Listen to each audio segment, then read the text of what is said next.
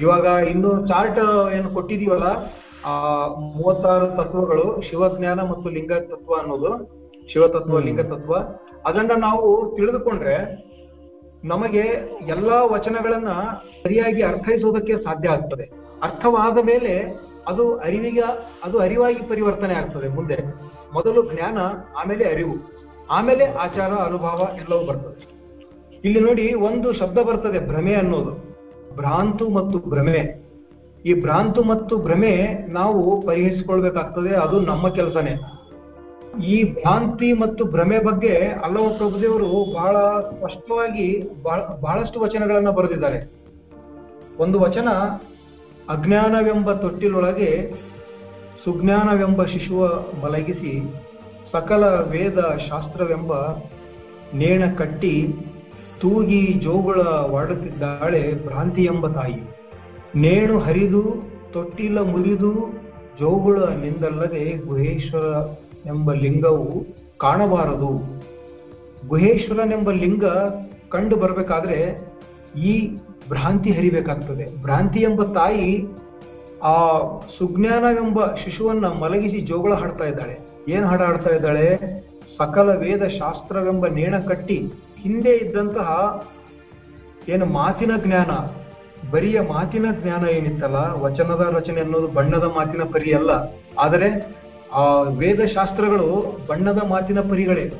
ಬಹಳವಾಗಿ ಬರೆದಂಥವು. ಅದರಲ್ಲಿ ಸ್ವಲ್ಪ ಜ್ಞಾನ, ಬಹಳಷ್ಟು ಅಜ್ಞಾನ, ಬಹಳಷ್ಟು ಕರ್ಮಕಾಂಡ, ಅವೆಲ್ಲವ ಸೇರಿಸಿ ಬರೀ ತೂಗಿದ್ದೇ ತೂಗಿದ್ದು ಆ ಶಿಶುವನ್ನ, ಆ ಜ್ಞಾನವೆಂಬ ಶಿಶುವನ್ನ ಮಲಗಿಸಿ, ಹಾಡಿದ್ದೇ ಹಾಡಿದ್ದು. ಕರ್ಮಕಾಂಡ ಹಾಡಿದ್ದೇ ಹಾಡಿದ್ದು. ಆ ತತ್ವವನ್ನ ಜಾತಿಯನ್ನಾಗಿ ಮಾಡಿ ಹಾಡಿದ್ದೇ ಹಾಡಿದ್ದು, ಮತ್ತೆ ಮೂರ್ತಿ ಒಳಗಾಗಿದ್ದೇ ಆಗಿದ್ದು, ಹೊಗಳಿ ಹೊಗಳಿ ಪುರಾಣಗಳು ಬರೆದಿದ್ದೇ ಬರೆದದ್ದು, ಅದು ಭ್ರಮೆ. ಯಾವಾಗ ಈ ವೇದ, ಶಾಸ್ತ್ರ, ಆಗಮ ಇವು ಏನು, ಆ ನೇಣುಗಳಿದೆಯಲ್ಲ, ಆ ನೇಣಿಂದ ಹೊರಗೆ ಬರಬೇಕು ನಾವು. ಅಂದ್ರೆ ಅವುಗಳ ಬಂಧನದಿಂದ ಹೊರಗೆ ಬಂದು ಈ ಅನುಭಾವಿಕ ನೆಲೆಯಲ್ಲಿ ನಾವು ಆ ದೇವನನ್ನ ಅರಿತಾಗ ಆ ಎಲ್ಲವೂ ಹಿಂದೆ ಇರುವಂತಹ ಎಲ್ಲ ವೇದ ಶಾಸ್ತ್ರ, ಆಗಮ, ಪುರಾಣ ಎಲ್ಲವೂ ಒಂದು ಮಾತಿನೊಳಗು. ಅವರು ಹೊಗಳಿ ಕಾಣಲಾರದಂತಹವರು. ಅನ್ನೋದು ಗೊತ್ತಾಗ್ತದೆ. ನಮಗೆ ಆಗ ಆ ಭ್ರಮೆ ಹರಿತದೆ. ಈ ವೇದ ಶಾಸ್ತ್ರ ಇವುಗಳಿಂದ ಏನು ತೂಗಿ ಕಟ್ಟಿ ಜೋಗಳ ಹಾಡ್ತಾ ಇದ್ದಾಳಲ್ಲ ತಾಯಿ? ಆ ವೇದ ಶಾಸ್ತ್ರವನ್ನ ಹರಿದು ಅವುಗಳಿಂದ ಮುಂದೆ ಹೋಗಿ ಈ ತೊಟ್ಟಿಲು ಎನ್ನುವಂತಹ ಒಂದು ಏನು ಲಿಮಿಟೇಷನ್ಸ್ ನಾವು ಹಾಕೊಂಡಿದ್ದೀವಿ ಇವೇ ದೊಡ್ಡವು ಅನ್ನುವಂತಹದ್ದು.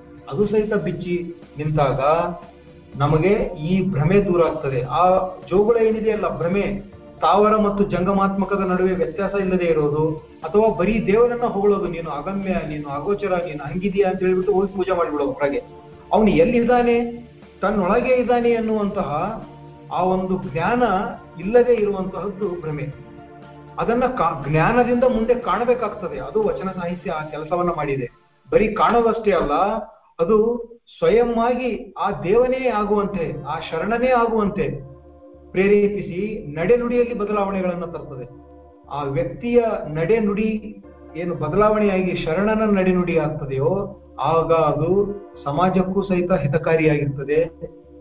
ಇಡೀ ಜಗತ್ತಿಗೆ ಎಲ್ಲರ, ಎಲ್ಲರನ್ನ ಒಳಗೊಂಡು ಇಲ್ಲಿಯೇ ಆ ಕೈಲಾಸವನ್ನ, ಆ ಒಂದು ಬ್ಲಿಸ್ ಅದನ್ನ ಪರಂಧಾಮವನ್ನ ಇಲ್ಲಿಯೇ ನಿರ್ಮಾಣ ಮಾಡ್ತದೆ. ಅದು ನಾವೇ ಸ್ವಯಂವಾಗಿ ನಿರ್ಮಾಣ ಮಾಡ್ತೇವೆ. ಬಸವ ಪೂರ್ವದಲ್ಲಿ ಇರುವಂತಹ ಕೈಲಾಸ ಪೌರಾಣಿಕ ಕಲ್ಪನೆಯ ಕೈಲಾಸ. ಜತೆಗೆ ಆ ಪುರಾಣದಲ್ಲಿ ಅದು ಐತಿಹಾಸಿಕವಾಗಿ ಮಾಡೋದಕ್ಕೆ ಹೋಗಿ ಈ ಭೂಮಿ ಮೇಲೆಯೂ ಸಹಿತ ಒಂದು ಕೈಲಾಸ ಇದೆ ಅಂತ ಕೈಲಾಸ ಬೆಟ್ಟ ಇವತ್ತದು ಆ ಟಿಬೆಟ್ ನಲ್ಲಿದೆ ಅಲ್ಲಿ ಹೋಗಬೇಕಾದ್ರೆ ನಾವು ನೇಪಾಳದ ಮೂಲಕ ಚೈನಾದ ಒಂದು ಪರ್ಮಿಟ್ ತಗೊಂಡು ಹೋಗಬೇಕಲ್ಲಿಗೆ ಆದರೆ ಆ ಕೈಲಾಸವನ್ನು ಬಸವಾದಿ ಶರಣರು ಅದನ್ನ ತಿರಸ್ಕರಿಸಿ ಹೇಳ್ತಾರೆ, ಕೈಲಾಸವೆಂಬುದೊಂದು ಅದೇನೋ ಪೃಥ್ವಿಯ ಮೇಲೊಂದು ಹಾಳು ಮುರಡಿ ಅಂತ ಕರೀತಾರೆ. ಅದು ಹಾಳು ಮುರಡಿನೇ, ಅಲ್ಲಿ ಹೋದ್ರೆ ಏನೂ ಇಲ್ಲ. ಮತ್ತೆ ಮೇಲೆ ಎಲ್ಲೋ ಕೈಲಾಸ ಇದೆ ಅಂತ ಅನ್ನುವಂತಹ ಒಂದು ಕಲ್ಪನೆಗಳು ಬಸವ ಪೂರ್ವದಲ್ಲಿ ಅರವತ್ಮೂರು ಪುರಾತನರಿಂದ ಈ ಶಿವನನ್ನ ಭಕ್ತಿಭಾವದ ಮೂಲಕ ತೃಪ್ತಿಪಡಿಸಿದಾಗ ಆತ ಇವರನ್ನ ಕೈಲಾಸಕ್ಕೆ ಒಯ್ತಾ ಇದ್ದ ಅಂತ ಹೇಳ್ತಾರೆ. ಇಲ್ಲಿ ಇಲ್ಲ, ಅಂದ್ರೆ ಕೈಲಾಸ ಇಲ್ಲಿಲ್ಲ, ಬೇರೆ ಎಲ್ಲೋ ಇದೆ. ಅಂದಾಗ ಅದು ದ್ವೈತ ಭಾವನೆ ಆಗ್ತದೆ. ವೀರಶೈವರು ಈ ಅರವತ್ಮೂರು ಪುರಾತನರು ಸಹಿತ ವೀರಶೈವರದು ಅಂತ ಕೆಲವರು ಹೇಳ್ತಾರೆ. ಅಂದ್ರೆ ಅಂದ್ಕೊಳ್ಳಿ, ವೀರಶೈವರು ಸಹಿತ ಪೌರಾಣಿಕ ಶಿವನನ್ನ ಅವರು ನಂಬ್ತಾ ಇರೋದ್ರಿಂದ ಅವರಿಗೆ ಕೈಲಾಸ ಎಲ್ಲೋ ಇದೆ. ಹಾಗಾಗಿ ಅದು ದ್ವೈತ. ಅವರದ್ದು ದ್ವೈತ ಭಾವನೆ, ವೀರಶೈವರದ್ದು ದ್ವೈತ ಭಾವನೆ, ವೀರ ವೈಷ್ಣವರದ್ದು ಸಹಿತ ದ್ವೈತ ಭಾವನೆ. ಬಸವಾದಿ ಶರಣರದು ಅದ್ವೈತ ನುಡಿದರೆ ಅದ್ವೈತ, ನುಡಿಯದಿದ್ದಾಗ ಅದು ಶೂನ್ಯ ಪೀಠ, ಶೂನ್ಯ ಸಿದ್ಧಾಂತ. ಅದು ಸಿದ್ಧಾಂತವಂದ್ರೆ ಸಿದ್ಧವಾಗೋದು, ತನ್ನಲ್ಲೇ ಸ್ಥಿತವಾಗೋದು. ಆ ಸ್ವರೂಪ ತನ್ನದಂತ ಅದನ್ನ ಅರಿತು, ಅದನ್ನ ಆಚರಣೆಯಲ್ಲಿ ತರೋದು ಸ್ವಯಂ ದೇವರೇ ಆಗೋದು. ಅದಕ್ಕಾಗಿ ನೋಡಿ, ಬಸವಣ್ಣನವರಿಗೆ ಬಸವರಾಜ ದೇವರು ಅಂತ ಕರೀತಾರೆ. ಹರಿಹರ ಬರೆದಂತಹ ರಗಳೆ ಹೆಸರು ಬಸವರಾಜ ದೇವರ ರಗಳೆ. ಮಡಿವಾಳ ಮಾಚಿ ದೇವರು, ಮಡಿವಾಳಯ್ಯನವರಿಗೂ ಸಹಿತ ಮಾಚಿ ದೇವರು ಅಂತ ಕರೀತಾರೆ. ಹಾಗಾಗಿ ಅಲ್ಲಮ್ಮ ಪ್ರಭುದೇವರು ಸಿದ್ದರಾಮ ದೇವರು. ಈ ದೇವರು ಅನ್ನುವಂತ ಶಬ್ದ ಶರಣ ಧರ್ಮದಲ್ಲಿ ಬಹಳ ಹಾಸೋಕ್ಕಾಗಿದೆ. ಬೇರೆ ಯಾವ ಧರ್ಮದಲ್ಲಿಯೂ ಈ ತರ ಕಂಡು ಬರೋದಿಲ್ಲ ದೇವರು ಅಂತ ಯಾಕೆ ಕರೀತಾರೆ ಅವರಿಗೆ ಅಂದ್ರೆ ತನ್ನಲ್ಲಿ ಇರುವಂತಹ ದೇವತ್ವವನ್ನ ಜ್ಞಾನದಿಂದ ಅರಿತು, ಅನುಭವದಿಂದ ಕಂಡು ಆಚರಣೆಯನ್ನು ಮಾಡಿ, ಅನುಭಾವಿಗಳಾಗಿ ಶಟಸ್ಥಲವನ್ನ ಮೀರಿ, ಸ್ವಯಂ ಆ ದೇವ ಸ್ವರೂಪರೇ ಆಗಿ ಅವರು ನಡೆದು ನುಡಿಯುತ್ತಿರೋದ್ರಿಂದ ಅವರು ದೇವರು. ಹಾಗಾಗಿ ಶರಣ ಧರ್ಮ ಇದು ದೇವಧರ್ಮ ಬುದ್ಧ ಅವನು ಧ್ಯಾನ ಮಾಡ್ತಾ ಇದ್ದ.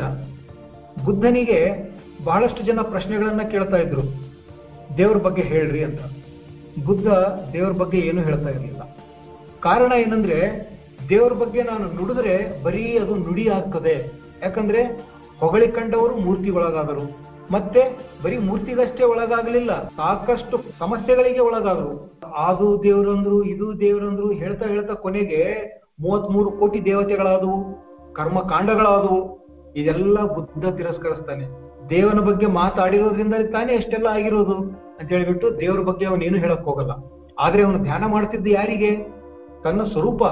ಪ್ರಜ್ಞೆಯಲ್ಲಿ ತನ್ನ ತಾನಾಗೇ ಇರ್ತಿದ್ದ ಅವನು ಬಸವಣ್ಣನವರು ಯಾವುದಕ್ಕೆ ದೇವ ಅಂತ ಹೇಳ್ತಾ ಇದ್ದಾರೆ? ಅದೇ ಒಂದು ಪ್ರಜ್ಞೆಗೆ. ಆ ಪ್ರಜ್ಞೆ ಶಿಶು ಕಂಡ ಕನಸಿನಂತೆ, ನೆಲದ ಮರೆಯ ನಿಧಾನದಂತೆ. ನೆಲದ ಮರೆಯ ನಿಧಾನವು ಸಹಿತ ಕಣ್ಣಿಗೆ ಕಂಡು ಬರೋದಿಲ್ಲ, ಶಿಶು ಕಂಡ ಕನಸು ಸಹಿತ ಹೇಳೋಕೆ ಬರೋದಿಲ್ಲ. ಶಬ್ದದೊಳಗಿನ ನಿಶಬ್ದದಂತೆ. ಅದು ಅನುಭವ, ನಿಶಬ್ದ ಅಂದ್ರೆ ಅನುಭವ, ಅದು ಶೂನ್ಯ ಸ್ಥಿತಿ. ಅದು ಸ್ವಯಂ ಆಗಿ ಬಸವಾದಿ ಶರಣರು ತಾವೇ ಅದಾಗಿರ್ತಾ ಇದ್ರು. ಆದರೆ ಆ ಅನುಭವವನ್ನ ನುಡಿದಾಗ ಅದು ಅನುಭಾವಿಕ ಮಾತುಗಳೇ. ಅದರಲ್ಲಿ ಅದ್ವೈತ ಕಂಡು ಬರ್ತಾ ಇತ್ತು. ಅದರೊಂದಿಗೆ ಒಂದಾಗಿರುವಂಥದ್ದು ಬಸವಾದಿ ಶರಣರ ಅದ್ವೈತಕ್ಕೂ ಶಂಕರಾಚಾರ್ಯರು ಹೇಳಿರುವಂತಹ ಅದ್ವೈತಕ್ಕೂ ಒಂದು ವ್ಯತ್ಯಾಸ ಇದೆ. ಬಸವಾದಿ ಶರಣರ ಅದ್ವೈತ ಕೇವಲ ನುಡಿಯಲ್ಲ, ಅನುಭವದಿಂದ ಹೊರಬಂದಂತಹ ನುಡಿಯು ಶಂಕರಾಚಾರ್ಯರು ಅವರೊಬ್ಬರು ಅನುಭವಿಗಳೇನೋ ಆಗಿರಬಹುದು ಬಹುಶಃ. ಆದರೆ ಅವರು ಹೇಳಿದಂತಹ ಅದ್ವೈತ ಅದು ಅನುಭವಕ್ಕೆ ದಾರಿ ಮಾಡಿ ಕೊಡ್ತಾ ಇಲ್ಲ. ಆಚರಣೆಗೆ ದಾರಿ ಮಾಡಿ ಕೊಡ್ತಾ ಇಲ್ಲ. ಒಂದು ವೇಳೆ ಆಚರಣೆಗೆ ದಾರಿ ಮಾಡಿ ಕೊಟ್ಟಿದ್ರೆ ಈ ಮೇಲು ಕೀಳುಗಳು ಇರ್ತಾ ಇರಲಿಲ್ಲ. ಎಲ್ಲ ಜೀವ ಜಂತುಗಳಲ್ಲಿ ಜೀವಜಾಲಗಳಲ್ಲಿ ಇರುವಂತಹ ಆ ತತ್ವ ಒಂದೇ ಇದೆ, ಅದ್ವೈತವೇ ಇದೆ ಅಂತಂದಾಗ ಮತ್ತೆ ಅವರು ಯಾಕೆ ವರ್ಣಾಶ್ರಮ ಧರ್ಮವನ್ನ ಮುಂದುವರ್ಸ್ಕೊಂಡು ಬಂದ್ರು? ಅವರ ಅನುಯಾಯಿಗಳು. ಅದರಲ್ಲಿ ಆ ಒಂದು ಡಿಫೆಕ್ಟ್ ಇದೆ. ಅವರು ಹೇಳಿದಂತಹ ಅದ್ವೈತ ತತ್ವದಲ್ಲಿ ಆಚರಣೆಗೆ ಒತ್ತು ಕೊಟ್ಟಿಲ್ಲ ಅವರು. ಮತ್ತೆ ಆ ಕರ್ಮಕಾಂಡವನ್ನ ಹಿಡಿದುಕೊಂಡೇ ಮುಂದೆ ಹೋಗ್ತಾರೆ. ಜನಿವಾರವನ್ನ ಹಿಡ್ಕೊಂಡೇ ಮುಂದೆ ಹೋಗ್ತಾರೆ. ಹಾಗಾಗಿ ಅಲ್ಲಿ ಅವರು ಹೇಳಿರೋದೆಲ್ಲವೂ ಆ ಬ್ರಹ್ಮನ ಜ್ಞಾನ, ಬ್ರಹ್ಮನ ಮಕ್ಕಳು ಅಂತ ಕರೀತಾರೆ ಬಸವಣ್ಣನವರು. ಮತ್ತೆ ಈ ತರಹದ ತತ್ವ, ಅದ್ವೈತ, ವಿಶಿಷ್ಟಾದ್ವೈತ, ದ್ವೈತ, ಇವೆಲ್ಲ ಶಕ್ತಿ, ವಿಶಿಷ್ಟಾದ್ವೈತ, ಇವುಗಳನ್ನ ಹೇಳೋದನ್ನ ವಿರೋಧ ಮಾಡ್ತಾರೆ ಬಸವಣ್ಣನವರು. ಬರಿಯ ಮಾತಿನ ಮಾಲೆಯಲ್ಲಿ ಏನಹುದು ಅಂತ ಹೇಳ್ತಾರೆ. ಬರಿಯ ಮಾತಿನ ಮಾಲೆ ಅದು. ನಾವು ಅನುಭವಿಗಳಾಗಬೇಕು, ತಿಳಿಬೇಕು, ನೋಡಿ, ಶರಣರ ಸಂಘದಲ್ಲಿ ಇದ್ದು, ತನ್ನ ತಾನರಿಯುವಂತಹ ಜ್ಞಾನವನ್ನ ಪಡೆದುಕೊಂಡು, ತನ್ನ ತಾನರಿತು ಸದಾಚಾರದಿಂದ, ಕಾಯಕ ದಾಸೋಹದಿಂದ ಈ ಜೀವನವನ್ನ ಮಾಡಿ ಇಲ್ಲಿಯೇ ಕೈಲಾಸವನ್ನ ಕಾಣುವಂತಹ ಒಂದು ಪಥ ಏನಿದೆಯಲ್ಲ, ಅದು ಶರಣ ಪಥ ಆ ಶರಣ ಆದಿ ಅನಾದಿ ಇಲ್ಲದೊಂದು, ಏನೇನೂ ಇಲ್ಲದೊಂದು, ಆತ ಏನು ಉದಯಿಸ್ತಾನೆ, ಈ ಜಗತ್ತಾಗಿ ಪರಿಣಮಿಸ್ತಾನೆ, ನಾನು ಮತ್ತು ಜಗತ್ತು, ಅಂದ್ರೆ ಇಹ ಮತ್ತು ಪರ ಎನ್ನುವಂತಹ ಎರಡು ಸಬ್ಜೆಕ್ಟ್ ಮತ್ತು ಅಬ್ಜೆಕ್ಟ್ಗಳು ಉಂಟಾಗ್ತವೆ. ಆ ಅಬ್ಜೆಕ್ಟ್ ಎಲ್ಲವೂ ಸ್ಥಾವರ. ಆತ ಸಬ್ಜೆಕ್ಟ್ ಆಗಿ ಈ ಅಬ್ಜೆಕ್ಟ್ನಲ್ಲಿ ಸುಳಿತಾನೆ. ಅಂದ್ರೆ ನಾವೆಲ್ಲರೂ ಸಬ್ಜೆಕ್ಟ್ ಅಂಡ್ ಅಬ್ಜೆಕ್ಟ್ ಎರಡೂ ಇದೇವೆ ನಾವು. ಯಾರ್ಯಾರು ನಾವು ಜೀವಂತ ಇರುವಂತಹ ಪ್ರಾಣಿಗಳಿದೆವೋ, ನಾವು ಸ್ಥಾವರ ಮತ್ತು ಜಂಗಮಾತ್ಮಕವಾಗಿದ್ದೇವೆ. ಸ್ಥಾವರಾತ್ಮಕವಾಗಿ ನಮ್ಮ ದೇಹ ಇದೆ. ಜಂಗಮಾತ್ಮಕವಾಗಿ ಆ ಪರಶಿವ ದೇವನೇ ಇದ್ದಾನೆ. ಮತ್ತೆ ನನ್ನಲ್ಲಿ ಇರುವಂತಹ ಆ ಪರಶಿವನ ಚೈತನ್ಯ, ನಿಮ್ಮಲ್ಲಿ ಇರುವಂತಹ ಪರಶಿವನ ಚೈತನ್ಯ ಎರಡು ಭಿನ್ನವೇ ಅನ್ನುವಂತ ಪ್ರಶ್ನೆ ಬರ್ತದೆ ಎರಡು ಭಿನ್ನವಲ್ಲ. ಎರಡು ಒಂದೇನೆ. ಇರೋದು ಒಂದೇ ತತ್ವನೇ. ನನ್ನಲ್ಲಿರುವ ಚೇತನವೂ ಒಂದೇ, ನಿಮ್ಮಲ್ಲಿರುವ ಚೇತನವೂ ಒಂದೇ. ಹಾಗಾದ್ರೆ ಮತ್ತೆ ನಾವು ಭಿನ್ನವಾಗಿ ಯಾಕೆ ವಿಚಾರ ಮಾಡ್ತೀವಿ ಅಂದಾಗ, ಅದು ಮನಸ್ಸಿನ ಕಾರಣದಿಂದ. ಮನಸ್ಸು ಭಿನ್ನವಾಗ್ತದೆ. ಮನಸ್ಸು ಈ ಎಲ್ಲ ಸಂಸ್ಕಾರಗಳನ್ನ ತೆಗೆದುಕೊಂಡು ಈ ಜನ್ಮವನ್ನ ಎತ್ತುವಂತಹ ಕೆಲಸ ಮಾಡ್ತಾ ಇರೋದು ಮನಸ್ಸು ಮಾತ್ರ. ಆ ದೇವನಿಗೆ ಜನ್ಮವಿಲ್ಲ. ನನ್ನೊಳಗೆ ಇರುವಂತಹ ಶಿವ ಚೈತನ್ಯ, ಅದು ಅಯೋನಿ ಸಂಭವ. ಅದು ಯೋನಿ ಸಂಭವ ಅಲ್ಲ ಅದು. ಯೋನಿ ಸಂಭವ ಆಗ್ತಾ ಇರೋದು ಮನಸ್ಸು ಮಾತ್ರ. ಈ ದೇಹ ಅಳಿದ ಮೇಲೆ ಮತ್ತೆ ಮನಸ್ಸು, ಮತ್ತೆ ಇನ್ನೊಂದು ದೇಹವನ್ನ ತೆಗೆದುಕೊಳ್ತದೆ. ಆದರೆ ಆ ಪರಮಾತ್ಮ ತತ್ವ ಮಾತ್ರ ನನ್ನೊಳಗೆ, ಅದು ಅಚಲವಾಗಿದೆ. ನನ್ನೊಳಗೆ, ನಿಮ್ಮೊಳಗೆ ಇರೋದು ಒಂದೇನೆ. ಹಾಗಾದ್ರೆ ಈ ಮನಸ್ಸು ಏನು ಜನ್ಮ ಎತ್ತುತ್ತಾ ಇದೆಯಲ್ಲ, ಅದು ಜೀವಾತ್ಮ. ಈ ಜೀವಾತ್ಮನಿಗೆ, ಅಂದ್ರೆ ಅವನು ಮಾಡುವಂತಹ ಕೆಲಸಗಳು ಅವನಿಗೆ ಆ ಬಂಧನಕ್ಕೆ ಹಾಕ್ತವೆ ಅವನ ಸ್ವಾರ್ಥ ಭಾವದಿಂದ ಅವನ ಒಂದು ವಾಸನೆಗಳಿಂದ ನಾನು ಅನುಭವಿಸಬೇಕು, ಇನ್ನೂ ಅನುಭವಿಸಬೇಕು ಈ ವಿಷಯ ವಾಸನೆಗಳು. ಆ, ಈ ವಿಷಯಗಳನ್ನು ಅನುಭವಿಸಬೇಕು ಅನ್ನೋ ಕಾರಣದಿಂದ ಅವನು ಬಂಧನಕ್ಕೊಳಗಾಗ್ತಾನೆ. ಅಜ್ಞಾನಕ್ಕೆ ಒಳಗಾಗಿ ಅವನು ಮನಸ್ಸೇನಿದೆ ತಾನೇ ಈ ದೇಹ ಅನ್ಕೊಳ್ತಾನೆ ಆ ದೇಹ ಹೋದಾಗ ಮತ್ತೊಮ್ಮೆ ಆ ದೇಹದೊಳಗೆ ಅವನು ಪ್ರವೇಶ ಮಾಡ್ತಾನೆ. ಆದ್ರೆ ಜ್ಞಾನ ಬಂದಾಗ ನಾನು ಈ ದೇಹವೂ ಅಲ್ಲ, ಈ ಮನಸ್ಸು ಅಲ್ಲ ಅನ್ನುವಂತಹ ಜ್ಞಾನ ಬಂದಾಗ ಈ ಮನಸ್ಸಿನ ಒಂದು ಏನು ವೈದಾಟಗಳಿರ್ತಾವಲ್ಲ, ಅದನ್ನ ನಾವು ನಿಲ್ಲಿಸುವಂತಹ ಒಂದು ಕಲೆಗಾರಿಕೆಯನ್ನು ನಾವು ಬೆಳೆಸಿಕೊಂಡಾಗ ಮನಸ್ಸು ಪ್ರಶಾಂತವಾಗ್ತದೆ. ನಿರಾಳವಾಗ್ತದೆ. ನಿರಾಳವಾದಾಗ ಆ ಮನಸ್ಸಿನ ಹಿಂದೆ ಇರುವಂತಹ ಚೈತನ್ಯ ನಮಗೆ ಕಂಡು ಬರ್ತದೆ ಕಂಡು ಬಂದಾಗ ಆ ಚೈತನ್ಯನೇ ನಾನು ಅನ್ನುವಂತಹ ಒಂದು ಅನುಭವ ನಮಗಾಗ್ತದೆ. ಆಗ ನಾನು ಈ ದೇಹ ಮತ್ತು ಮನ ಇವೆರಡರಿಂದಲೂ ಭಿನ್ನವಾಗಿ ನಿಲ್ಲೋದ್ರಿಂದ ನನಗೆ ಆಗ ಜನ್ಮಗಳಿರೋದಿಲ್ಲ. ನಾನು ಸ್ವಯಂ ಅನುಭಾವಿಯಾಗಿರೋದ್ರಿಂದ ಆ ಅಯೋನಿ ಸಂಭವನಾಗಿರ್ತೇನೆ. ಅಯೋನಿ ಸಂಭವ ಕೂಡಲ ಸಂಗಮ ದೇವರಿಗೆ ಹುಟ್ಟು ಸಾವುಗಳಿಲ್ಲ, ಆತ ಹುಟ್ಟುವುದಿಲ್ಲ. ಹಾಗಾಗಿ ಬಸವಣ್ಣನವರ ಕೂಡಲ ಸಂಗಮ ದೇವ ಅಂದ್ರೆ ಬಸವಣ್ಣನವರ ಅರಿವು, ಬಸವಣ್ಣನವರ ಆತ್ಮಜ್ಞಾನ, ಬಸವಣ್ಣನವರ ಮೂಲ ಸ್ವರೂಪ. ಅವರು ತಮ್ಮ ಮೂಲ ಸ್ವರೂಪವನ್ನ ಕಂಡುಕೊಂಡು ಅದಕ್ಕೆ ಹೆಸರಿಡ್ತಾರೆ. ಇದು ಕೂಡಲ ಸಂಗಮ ದೇವ. ನನ್ನಲ್ಲಿ ಕೂಡಿಕೊಂಡಿದೆ. ಹೊರಗಡೆ ಎಲ್ಲ ಕಡೆಯಲ್ಲಿಯೂ ಅದು ಸಂಗಮವಾಗಿದೆ. ಇಲ್ಲಿ ಕೂಡಿದೆ, ಅಲ್ಲಿ ಸಂಗಮವಾಗಿದೆ. ಕೂಡುವುದು ಮತ್ತು ಸಂಗಮ ಎರಡು ಶಬ್ದಗಳ ಅರ್ಥ ಒಂದೇ ಇಲ್ಲಿ ವ್ಯಕ್ತಿಗತವಾಗಿ ಕಾಣ್ತಾ ಇದ್ದೇನೆ, ಅಲ್ಲಿ ಸಮಷ್ಟಿಗತವಾಗಿ ಕಾಣ್ತಾ ಇದ್ದೇನೆ. ಎನ್ನುವಂತ ಭಾವ ಬಂದಾಗ ಅದಕ್ಕೆ ಅವರು ಹೆಸರಿಡ್ತಾರೆ ಕೂಡಲ ಸಂಗಮ ದೇವ. ಕೂಡಲ ಸಂಗಮ ದೇವ ಬಸವಣ್ಣನವರ ವಚನಾಂಕಿತ, ಅದು ಅವರ ಅರಿವಿನ ಪ್ರಜ್ಞೆ. ಅಂತರಂಗದೊಳಗಿದ್ದ ನಿರವಯ ಲಿಂಗ ಸಾವಯವ ಮಾಡಿ ಶ್ರೀ ಗುರು ಸ್ವಾಮಿ ಕರಸ್ಥಳಕ್ಕೆ ತಂದುಕೊಟ್ಟನಾಗಿ, ಅಂತರಂಗದ ಕರ್ಣಂಗಳೇ ಕಿರಣಗಳಾಗಿ ಬೆಳಗುವ ಚಿದಂಶವೇ ಪ್ರಾಣಲಿಂಗವು. ಅಂತರಂಗದ ಕರ್ಣಂಗಳೇನಿದೆಯಲ್ಲ ಮನ, ಬುದ್ಧಿ, ಚಿತ್ತ, ಅಹಂಕಾರ. ಇವು ಅಂತರಂಗದ ಕರ್ಣಂಗಳು. ಇವುಗಳು ಶಿವನ ಕಿರಣಗಳಾಗಿ ಬರ್ತವೆ ಹೊರಗೆ. ಅಂದ್ರೆ ಜ್ಞಾನದಿಂದ, ತನ್ನ ಸ್ವರೂಪ ಜ್ಞಾನದಿಂದ ಅವೆಲ್ಲವೂ ಕಿರಣಗಳಾಗ್ತವೆ. ಆ ದೇವನ ಕಿರಣಗಳಾಗೋದ್ರಿಂದ ಆ ಅರಿವು ಅಲ್ಲಿ ಕರಸ್ಥಲದಲ್ಲಿ ಬರ್ತದೆ. ಕರಸ್ಥಲದಲ್ಲಿ ಬಂದಾಗ ಅದು ಬೆಳಗುವ ಚಿತ್ ಅಂಶವೇ ಪ್ರಾಣಲಿಂಗ ಅನ್ನೋದು ಬರ್ತದೆ. ಅದೇ ರೀತಿಯಲ್ಲಿ ಜಗದಗಲ ಮುಗಿಲಗಲವಾಗಿರುವಂತಹ ಆ ಚೈತನ್ಯ, ಜಗದಗಲ, ಮುಗಿಲಗಲ ಮಿಗೆಯಗಲ ನಿಮ್ಮಗಲ. ನೋಡಿ ಹೇಗೆ ಹೇಳ್ತಾ ಇದೆ ಬಸವಣ್ಣನವರು, ಆ ಒಂದು ದೇವತತ್ವ, ಅದು ಅಗಮ್ಯ ಅಗೋಚರ ಅಪ್ರತಿಮ ಪಾತಾಳದಿಂದ ಅತ್ತತ್ತಃ ಅದರ ಶ್ರೀಚರಣ ಬ್ರಹ್ಮಾಂಡದಿಂದ ಅತ್ತತ್ತ ಅದರ ಶ್ರೀಮುಕುಟ. ಅತ್ತತ್ತತ್ತ ಅಂತ ಹೇಳ್ತಾ ಇದ್ರೆ ಅತ್ತ ಅಂತ ಹೇಳ್ತಾ ಇಲ್ಲ, ಒಂದೇ ಸೃಷ್ಟಿಗೇನೆ ಅತ್ತತ್ತ ಅಂದಾಗ ನೀವೆಷ್ಟು ಮುಂದೆ ಹೋದ್ರು ಸಹಿತ ಅದು ಹಂಗೇನೆ, ಅನಂತ ಅದು. ಹಾಗಾಗಿ ಅನಂತವಾಗಿರುವಂತಹ ಆ ಚೈತನ್ಯ, ಅದು ಚುಳುಕಾಗಿ, ಕೂಡಲ ಸಂಗಮ ದೇವ, ಚುಳುಕಾಗಿ ನನ್ನ ಕರಸ್ಥಲಕ್ಕೆ ಬಂದ್ರಿ ನೀವು ಲಿಂಗವಾಗಿ ಅಂತ ಹೇಳ್ತಾರೆ. ಹೊರಗಡೆಯಿಂದಲೂ ಸಹಿತ ಚುಳುಕಾಗಿ ಕರಸ್ಥಲಕ್ಕೆ ಬರ್ತಾ ಇದೆ. ಅಂತರಂಗದೊಳಗಿಂದಲೂ ಸಹಿತ ಅದು ಅಂತರಂಗದೊಳಗಿನ ಅರಿವು, ಅಂತರಂಗದ ಕರ್ಣಂಗಳೇ ಕಿರಣಗಳಾಗಿಯೂ ಕರಸ್ಥಲಕ್ಕೆ ಬರ್ತಾ ಇದೆ. ಎರಡು ಬರ್ತಾ ಇದಾವೆ ಕರಸ್ಥಲದಲ್ಲಿ ಹೊರಗಡೆಯಿಂದ ಒಂದು ಬರ್ತಾ ಇದೆ, ಒಳಗಡೆಯಿಂದ ಒಂದು ಬರ್ತಾ ಇದೆ. ಎರಡು ಸೇರಿ ಕೂಡಿ ಸಂಗಮವಾಗ್ತಾ ಇದಾವೆ ಕರಸ್ಥಲ ಅಂತರಂಗದೊಳಗಿರೋದು ಅರಿವಾದ್ರೆ ಬಹಿರಂಗದಲ್ಲಿರೋದು ಆಚಾರವಾಗ್ತದೆ. ಎಲ್ಲಾ ಕಡೆ ತುಂಬಿಕೊಂಡಿರುವಂತಹ ಆ ಚೇತನ ಅದಕ್ಕೆ ಸಮರ್ಪಕವಾಗಿ, ಅದಕ್ಕೆ ಯಾವುದೇ ಸಮಸ್ಯೆ ಆಗದ ಹಾಗೆ ಇನ್ನೊಬ್ಬರಲ್ಲಿಯೂ ಸಹಿತ ಶಿವಚೇತನ ಇದೆ ಅಂದಾಗ ನಾನು ಇನ್ನೊಬ್ಬರಿಗೆ ಮೋಸ ಮಾಡಬಹುದೇ? ಅಥವಾ ಇನ್ನೊಂದು ಪ್ರಾಣಿಯನ್ನ ನಾನು ಕೊಂದು ತಿನ್ನಬಹುದೇ? ತಿನ್ನೋಕ್ಕಾಗಲ್ಲ ಹಾಗಾಗಿ ಯತ್ರ ಜೀವ ತತ್ರ ಶಿವ ಎಂದು ಸರ್ವ ಜೀವ ದಯಾಪಾರಿಯಾಗಿರಬೇಕು ಅಂತ ಬಸವಣ್ಣವರು ವಚನದಲ್ಲಿ ಬರೀತಾರೆ. ಎಲ್ಲೆಲ್ಲಿ ಜೀವ ಇದೆ, ಅದೆಲ್ಲವೂ ತತ್ರ ಶಿವ. ಅಂದ್ರೆ ಎತ್ತೆತ್ತ ನುಡಿಗಳತ್ತತ್ತ ನೀನೇ ದೇವ ಅನ್ನುವಂತಹ ಆ ಭಾವ ಸುಮ್ಮನೆ ಮಾತಾಡೋದಲ್ಲ, ಅದನ್ನ ಕಾಣಬೇಕಾಗ್ತದೆ. ಅದನ್ನ ನಾವು ಕಾಣ್ಬೇಕಾದ್ರೆ ಮುಂದೆ ನೋಡೋಣ. ತನ್ನ ತಾನರಿಯುವಂತಹ ಈ ಪ್ರಕ್ರಿಯೆಗೆ ನಾವು ಒಳಗಾಗಬೇಕಾಗ್ತದೆ. ತನ್ನ ತಾನಿರುವಂತಹ ಪ್ರಕ್ರಿಯೆಗೆ ಒಳಗಾಗೋದಂದ್ರೆ ನಾನು ಸ್ಥೂಲವಾಗಿ ಏನು ಕಾಣ್ತಾ ಇದೆ ನನಗೆ ನನ್ನ ದೇಹ. ನನ್ನ ದೇಹದಲ್ಲಿ ಈ ಇಪ್ಪತ್ತೈದು ತತ್ವಗಳಿವೆ. ಸ್ಥೂಲವಾಗಿ ನಾನು ನೋಡ್ಬೇಕಾದ್ರೆ. ಐದು ಜ್ಞಾನೇಂದ್ರಿಯಗಳು, ಕಣ್ಣು, ಕಿವಿ, ಮೂಗು, ನಾಲಗೆ, ಚರ್ಮ. ಇವು ಐದು ಜ್ಞಾನೇಂದ್ರಿಯಗಳು. ವಾಕ್ ಪಾಣಿ, ಪಾದ ಉಪಸ್ಥಪಾಯು ಅಂದ್ರೆ ಕೈ, ಕಾಲು ನಾವು ಮಾತಾಡುವಂತಹ ಬಾಯಿ ಮತ್ತು ಜನನೇಂದ್ರಿಯ ಮತ್ತು ಗುದ ಇಂದ್ರಿಯ ಇವು ಐದು ಕರ್ಮೇಂದ್ರಿಯಗಳು. ಎಷ್ಟಾದವು? ಹತ್ತಾದವು. ಐದು ಜ್ಞಾನೇಂದ್ರಿಯ, ಐದು ಕರ್ಮೇಂದ್ರಿಯ. ಮತ್ತು ಐದು ವಿಷಯಗಳು. ಅಂದ್ರೆ ಶಬ್ದ, ಸ್ಪರ್ಶ, ರೂಪ, ರಸ, ಗಂಧ. ಇವು ಐದು ವಿಷಯಗಳು. ಈ ಹದಿನೈದು, ಇಲ್ಲಿಗೆ ಹದಿನೈದು ಆದವು ಈ ಹದಿನೈದರ ಜೊತೆಗೆ ಐದು ವಾಯುಗಳು. ವ್ಯಾನ, ಉದಾನ, ಸಮಾನ, ಅಪಾನ, ಪಾನ. ಇವುಗಳೆಲ್ಲ, ಇವುಗಳ ಕೆಲಸ ಏನಿದೆ ಅನ್ನೋದನ್ನ ನಾವು ಡಿಟೇಲ್ ಆಗಿ ಮುಂದೆ ಬೇಕಾದ್ರೆ ಡಿಸ್ಕಷನ್ ಮಾಡೋಣ.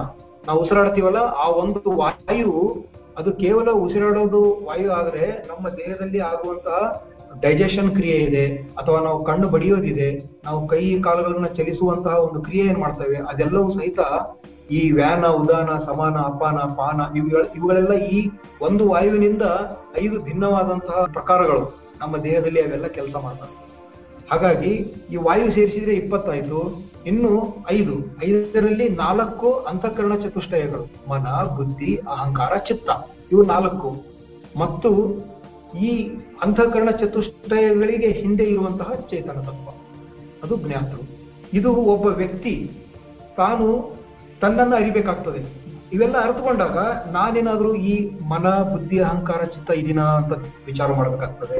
ಇದೀನ ಇಲ್ಲ ಅನ್ನುವಂತಹ ಈ ಭ್ರಾಂತಿಯಿಂದ ಹೊರಗೆ ಬರಬೇಕಾಗ್ತದೆ. ಸ್ಪಷ್ಟವಾಗಿ ಹೇಳ್ಬೇಕಂದ್ರೆ ಈ ಇಪ್ಪತ್ನಾಲ್ಕು ತತ್ವಗಳು ನಾನಲ್ಲ.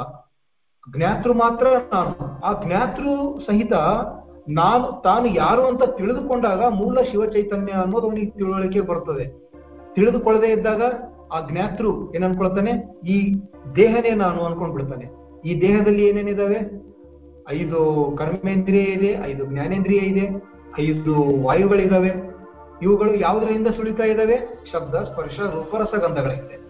ಇವು ಸುಳಿತಾ ಇರ್ಬೇಕಾದ್ರೆ ಇದನ್ನ, ಇದರ ಹಿಂದೆ ಸುಳಿತಾ ಇರೋನ್ ಯಾರು? ಮನ. ಈ ಮನದ ಹಿಂದೆ ಏನಿದೆ? ಬುದ್ಧಿ ಇದೆ. ಅದು ಸರಿ, ನಂಗೆ ಬೇಕು, ಬೇಡ ಅನ್ನುವಂತಹ ಬುದ್ಧಿ. ಈ ಬುದ್ಧಿಯ ಹಿಂದೆ ನಾನು ದೇಹ, ನಾನು ಮನಸ್ಸು ಎನ್ನುವಂತಹ ಅಹಂ ಇದೆ. ಮನ ಬುದ್ಧಿ ಅಹಂಕಾರಗಳು. ಈ ಮನ ಬುದ್ಧಿ ಅಹಂಕಾರಗಳಿಂದ ಉಂಟಾಗುವಂತಹ ಸಂವೇದನೆಗಳು ಅವು ಏನಂದ್ರೆ ಈ ಚಿತ್ತದಲ್ಲಿ ಹೋಗಿ ಶೇಖರಣೆ ಆಗ್ತವೆ. ಅದೊಂದು ಕಂಟೈನರ್ ಇದ್ದಂಗೆ ಅದು ಬಹಳ ದೊಡ್ಡ ಕಂಟೈನರ್ ನಮ್ದು ಹೆಂಗೆ ಈ ಕಂಪ್ಯೂಟರ್ ಅಲ್ಲಿ ಹಾರ್ಡ್ ಡಿಸ್ಕ್ ಇರುತ್ತೆ. ಅದರಲ್ಲಿ ಎಲ್ಲವನ್ನ ನಾವು ಸ್ಟೋರ್ ಮಾಡ್ತಿರ್ತೇವೆ. ಪಿಕ್ಚರ್ಗಳು ಹಾಡುಗಳು ಆ ಏನೇನೆಲ್ಲ ಫೈಲ್ಗಳು ಆ ತರ ಅದು ಚಿತ್ತ ಅಂದ್ರೆ ಒಂದ್ ರೀತಿಯಿಂದ ಹಾರ್ಡ್ ಡಿಸ್ಕ್ ಇದ್ದಂಗೆ. ಆ ಹಾರ್ಡ್ ಡಿಸ್ಕ್ ಕೆಪಾಸಿಟಿ ಎಷ್ಟಿದೆ ಅಂದ್ರೆ ಅದು ಇನ್ಫೈನೈಟ್ ಒಬ್ಬ ವ್ಯಕ್ತಿಗೆ. ಅದರಲ್ಲಿ ಅನಂತ ಜನ್ಮಗಳ ನೆನಪುಗಳು ಅದರಲ್ಲಿ ಸುಪ್ತವಾಗಿರ್ತವೆ. ಅವು ವಾಸನೆಗಳಾಗಿ ಅದು ಎಲ್ಲಿವರೆಗೆ ಆ ಚಿತ್ತ ಶುದ್ಧಿ ಇರೋದಿಲ್ವೋ, ಅಂದ್ರೆ ಆ ಚಿತ್ತ ಅಶುದ್ಧವಾಗಿದ್ದ ಹಾಗೆ ಅದರಲ್ಲಿನ ವಾಸನೆಗಳು ಈ ಮನಸ್ಸಿನೊಳಗೆ ಎಳೆದು ಬರ್ತವೆ, ಅಹಂಕಾರದಲ್ಲಿ ಎಳೆದು ಬರ್ತವೆ. ಇಳಿದು ಬಂದಾಗ ಆ ವಾಸನೆಯಿಂದ ಆ ವ್ಯಕ್ತಿ ವಾಸನೆಗಳನ್ನ ತೀರಿಸಿಕೊಳ್ಳಲು, ಅಂದ್ರೆ ಆ ವಿಷಯ ವಾಸನೆಗಳ ಹಿಂದೆ ಬಳಲ್ತಾ ಬಳಲ್ತಾ ಅನೇಕ ಜನ್ಮಗಳನ್ನ ಇರ್ತಾನೆ ಅಂದ್ರೆ ಇಲ್ಲಿ ಕರ್ಮ ಅನ್ನುವಂಥ ಶಬ್ದ ಬರ್ತಾ ಇದೆ, ಜನ್ಮ ಅನ್ನೋ ಶಬ್ದ ಬರ್ತಾ ಇದೆ. ಕರ್ಮ ಅಂತಂದ್ರೆ ನಾವು ವೈದಿಕರ ಕರ್ಮ ಸಿದ್ಧಾಂತ ಅಂತ ನೋಡಕ್ ಹೋಗ್ಬಾರ್ದು. ಕರ್ಮ ಅಂದ್ರೆ ಕ್ರಿಯೆ. ನಾವು ಮಾಡುವಂತಹ ಕ್ರಿಯೆ, ಕ್ರಿಯೆಗೆ ತಕ್ಕ ಪ್ರತಿಕ್ರಿಯೆ ಇರ್ತದೆ. ಒಂದು ಚಂಡನ್ನ ನಾವು ಗೋಡೆಗೆ ಎಸೆದ್ರೆ ಎಷ್ಟು ಜೋರದಿಂದ ಹೊಡಿತೀವೋ ಅಷ್ಟೇ ಜೋರಿಂದ ವಾಪಸ್ ಬರ್ತದೆ. ಸೊ ನಾವು ಮಾಡುವಂತಹ ಕ್ರಿಯೆಗೆ ನಾವೇ ಜಿಮ್ಮೆದಾರರಾಗಬೇಕಾಗ್ತದೆ ಆ ಒಂದು ಕ್ರಿಯಾ ಸಿದ್ಧಾಂತ ಏನಿದೆಯಲ್ಲ, ಅದು ನಮ್ಮ ಶರಣ ಧರ್ಮದಲ್ಲಿಯೂ ಇದೆ. ಅದಕ್ಕೆ ಬಸವಣ್ಣನವರು ಹೇಳ್ತಾರೆ, ನಾನು ಮಾಡಿದ್ದಕ್ಕೆ ಅದು ನೀನು ಕೊಟ್ಟೆ, ನೀನು ಮಾಡೋದ್ರಿಂದ ಆಯ್ತು ಅಂತ ನಾನು ಹೇಳಲ್ಲ ಅಂತ ಹೇಳ್ತಾರೆ ಬಸವಣ್ಣ ಹಾಗಾಗಿ ನಮ್ಮದು ಕ್ರಿಯಾ ಸಿದ್ಧಾಂತ ಇದೆ, ಕಾಯಕ ಸಿದ್ಧಾಂತ ಇದೆ. ಅದನ್ನ ನಾವು ತಿಳಿದುಕೊಳ್ಬೇಕು. ಒಂದು ಹೈ ಲೆವೆಲ್ ಅಲ್ಲಿ ನೋಡಿದಾಗ ಅದನ್ನ ಕರ್ಮ ಸಿದ್ಧಾಂತ ಅಂತ ನಾವು ಕರಿಬಹುದು. ಕೆಲವರು ಕರಿಬಾರ್ದು ಅಂದ್ರೆ ಬಿಡಬಹುದು ನಾವು. ಕಾರಣ ಏನಂದ್ರೆ ಸಿಖ್ ಧರ್ಮಕ್ಕೂ ಸಹಿತ ಕರ್ಮ ಸಿದ್ಧಾಂತ ಇದೆ. ಬೌದ್ಧ ಧರ್ಮಕ್ಕೂ ಕರ್ಮ ಸಿದ್ಧಾಂತ ಇದೆ. ವೈದಿಕ ಧರ್ಮಕ್ಕೂ ಕರ್ಮ ಸಿದ್ಧಾಂತ ಇದೆ. ವೈದಿಕ ಧರ್ಮದಲ್ಲಿ ಇದ್ದಂತ ಕರ್ಮ ಸಿದ್ಧಾಂತ ಕರ್ಮಕಾಂಡದ ಮೂಲ.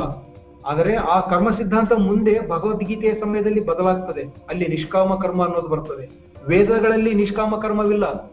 ಆದರೆ ಭಗವದ್ಗೀತೆಯಲ್ಲಿ ನಿಷ್ಕಾಮ ಕರ್ಮ ಬರುತ್ತದೆ. ಬುದ್ಧನ ಒಂದು ಕರ್ಮ ಸಿದ್ಧಾಂತ ಬೇರೆ ಇದೆ. ಅದೇ ರೀತಿಯಲ್ಲಿ ಬಸವಣ್ಣನವರು ಹಿಂದೆ ಇದ್ದಂತಹ ಕರ್ಮ ಸಿದ್ಧಾಂತದಲ್ಲಿನ ಲೋಪದೋಷಗಳನ್ನ ತೆಗೆದು ಹಾಕ್ತಾರೆ. ಪಾಪ ಪುಣ್ಯಗಳಂದ್ರೆ ಏನಂತ ಸಹಜವಾಗಿ ಸರಳವಾಗಿ ಹೇಳ್ತಾರೆ. ಸ್ವರ್ಗ ನರಕಗಳಂದ್ರೆ ಏನಂತ ಹೇಳ್ತಾರೆ. ಮರ್ತ್ಯಲೋಕ ದೇವಲೋಕ ಅಂದ್ರೆ ಏನಂತ ಹೇಳ್ತಾರೆ. ಮರ್ತ್ಯಲೋಕ ದೇವಲೋಕ ಎಂಬುದು ಬೇರಿಲ್ಲ ಕಾಣಿರಣ್ಣ. ಸತ್ಯವ ನುಡಿಯುವುದೇ ದೇವಲೋಕ ಮಿಥ್ಯವ ನುಡಿಯುವುದೇ ಮರ್ತ್ಯಲೋಕ. ಆಚಾರವೇ ಸ್ವರ್ಗ, ಅನಾಚಾರವೇ ನರಕ. ಆಚಾರ ಅಂದ್ರೆ ಏನು? ಕ್ರಿಯೆ. ಅನಾಚಾರ ಅಂತಂದ್ರೆ ಕೆಟ್ಟ ಕರ್ಮಗಳು. ಅದಕ್ಕೆ ತಕ್ಕ ಹಾಗೆ ನಮಗೆ ಪ್ರತಿಕ್ರಿಯೆಗಳು ಸಿಗ್ತವೆ. ನಾವು ಇಲ್ಲೇ ಕೈಲಾಸವನ್ನ ನಿರ್ಮಾಣ ಮಾಡಬಹುದು. ಬೇರೆ ಎಲ್ಲೋ ಇಲ್ಲ. ಅನ್ನುವಂತಹ ವಾಸ್ತವಿಕ ಅಂಶಗಳನ್ನ ಬಸವಣ್ಣನವರು ಸರಳವಾಗಿ, ಸಹಜವಾಗಿ ತಿಳಿಸ್ಕೊಡ್ತಾರೆ ಎಲ್ಲರಿಗೂ. ಬಸವಣ್ಣನವರಿಗೆ ಹಿಂದಿನ ಎಲ್ಲ ದರ್ಶನ ಶಾಸ್ತ್ರಗಳ ಅರಿವಿತ್ತು. ಎಲ್ಲವನ್ನ ಸಮಗ್ರವಾಗಿ ತಿಳಿದವರಾಗಿದ್ರು. ಅವುಗಳಲ್ಲಿ ಇರುವಂತಹ ತಪ್ಪು ತಪ್ಪು ಕಲ್ಪನೆಗಳು.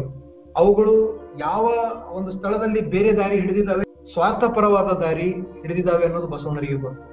ಹಾಗಾಗಿ ಯಾವ ಸಮಯದಲ್ಲಿ ಆ ಬ್ರಹ್ಮ ತತ್ವ ಬ್ರಾಹ್ಮಣ ಜಾತಿಯಾಗಿ ಪರಿವರ್ತನೆ ಆಯಿತು ಅನ್ನೋದು ಬಸವಣ್ಣನವರಿಗೆ ಗೊತ್ತು.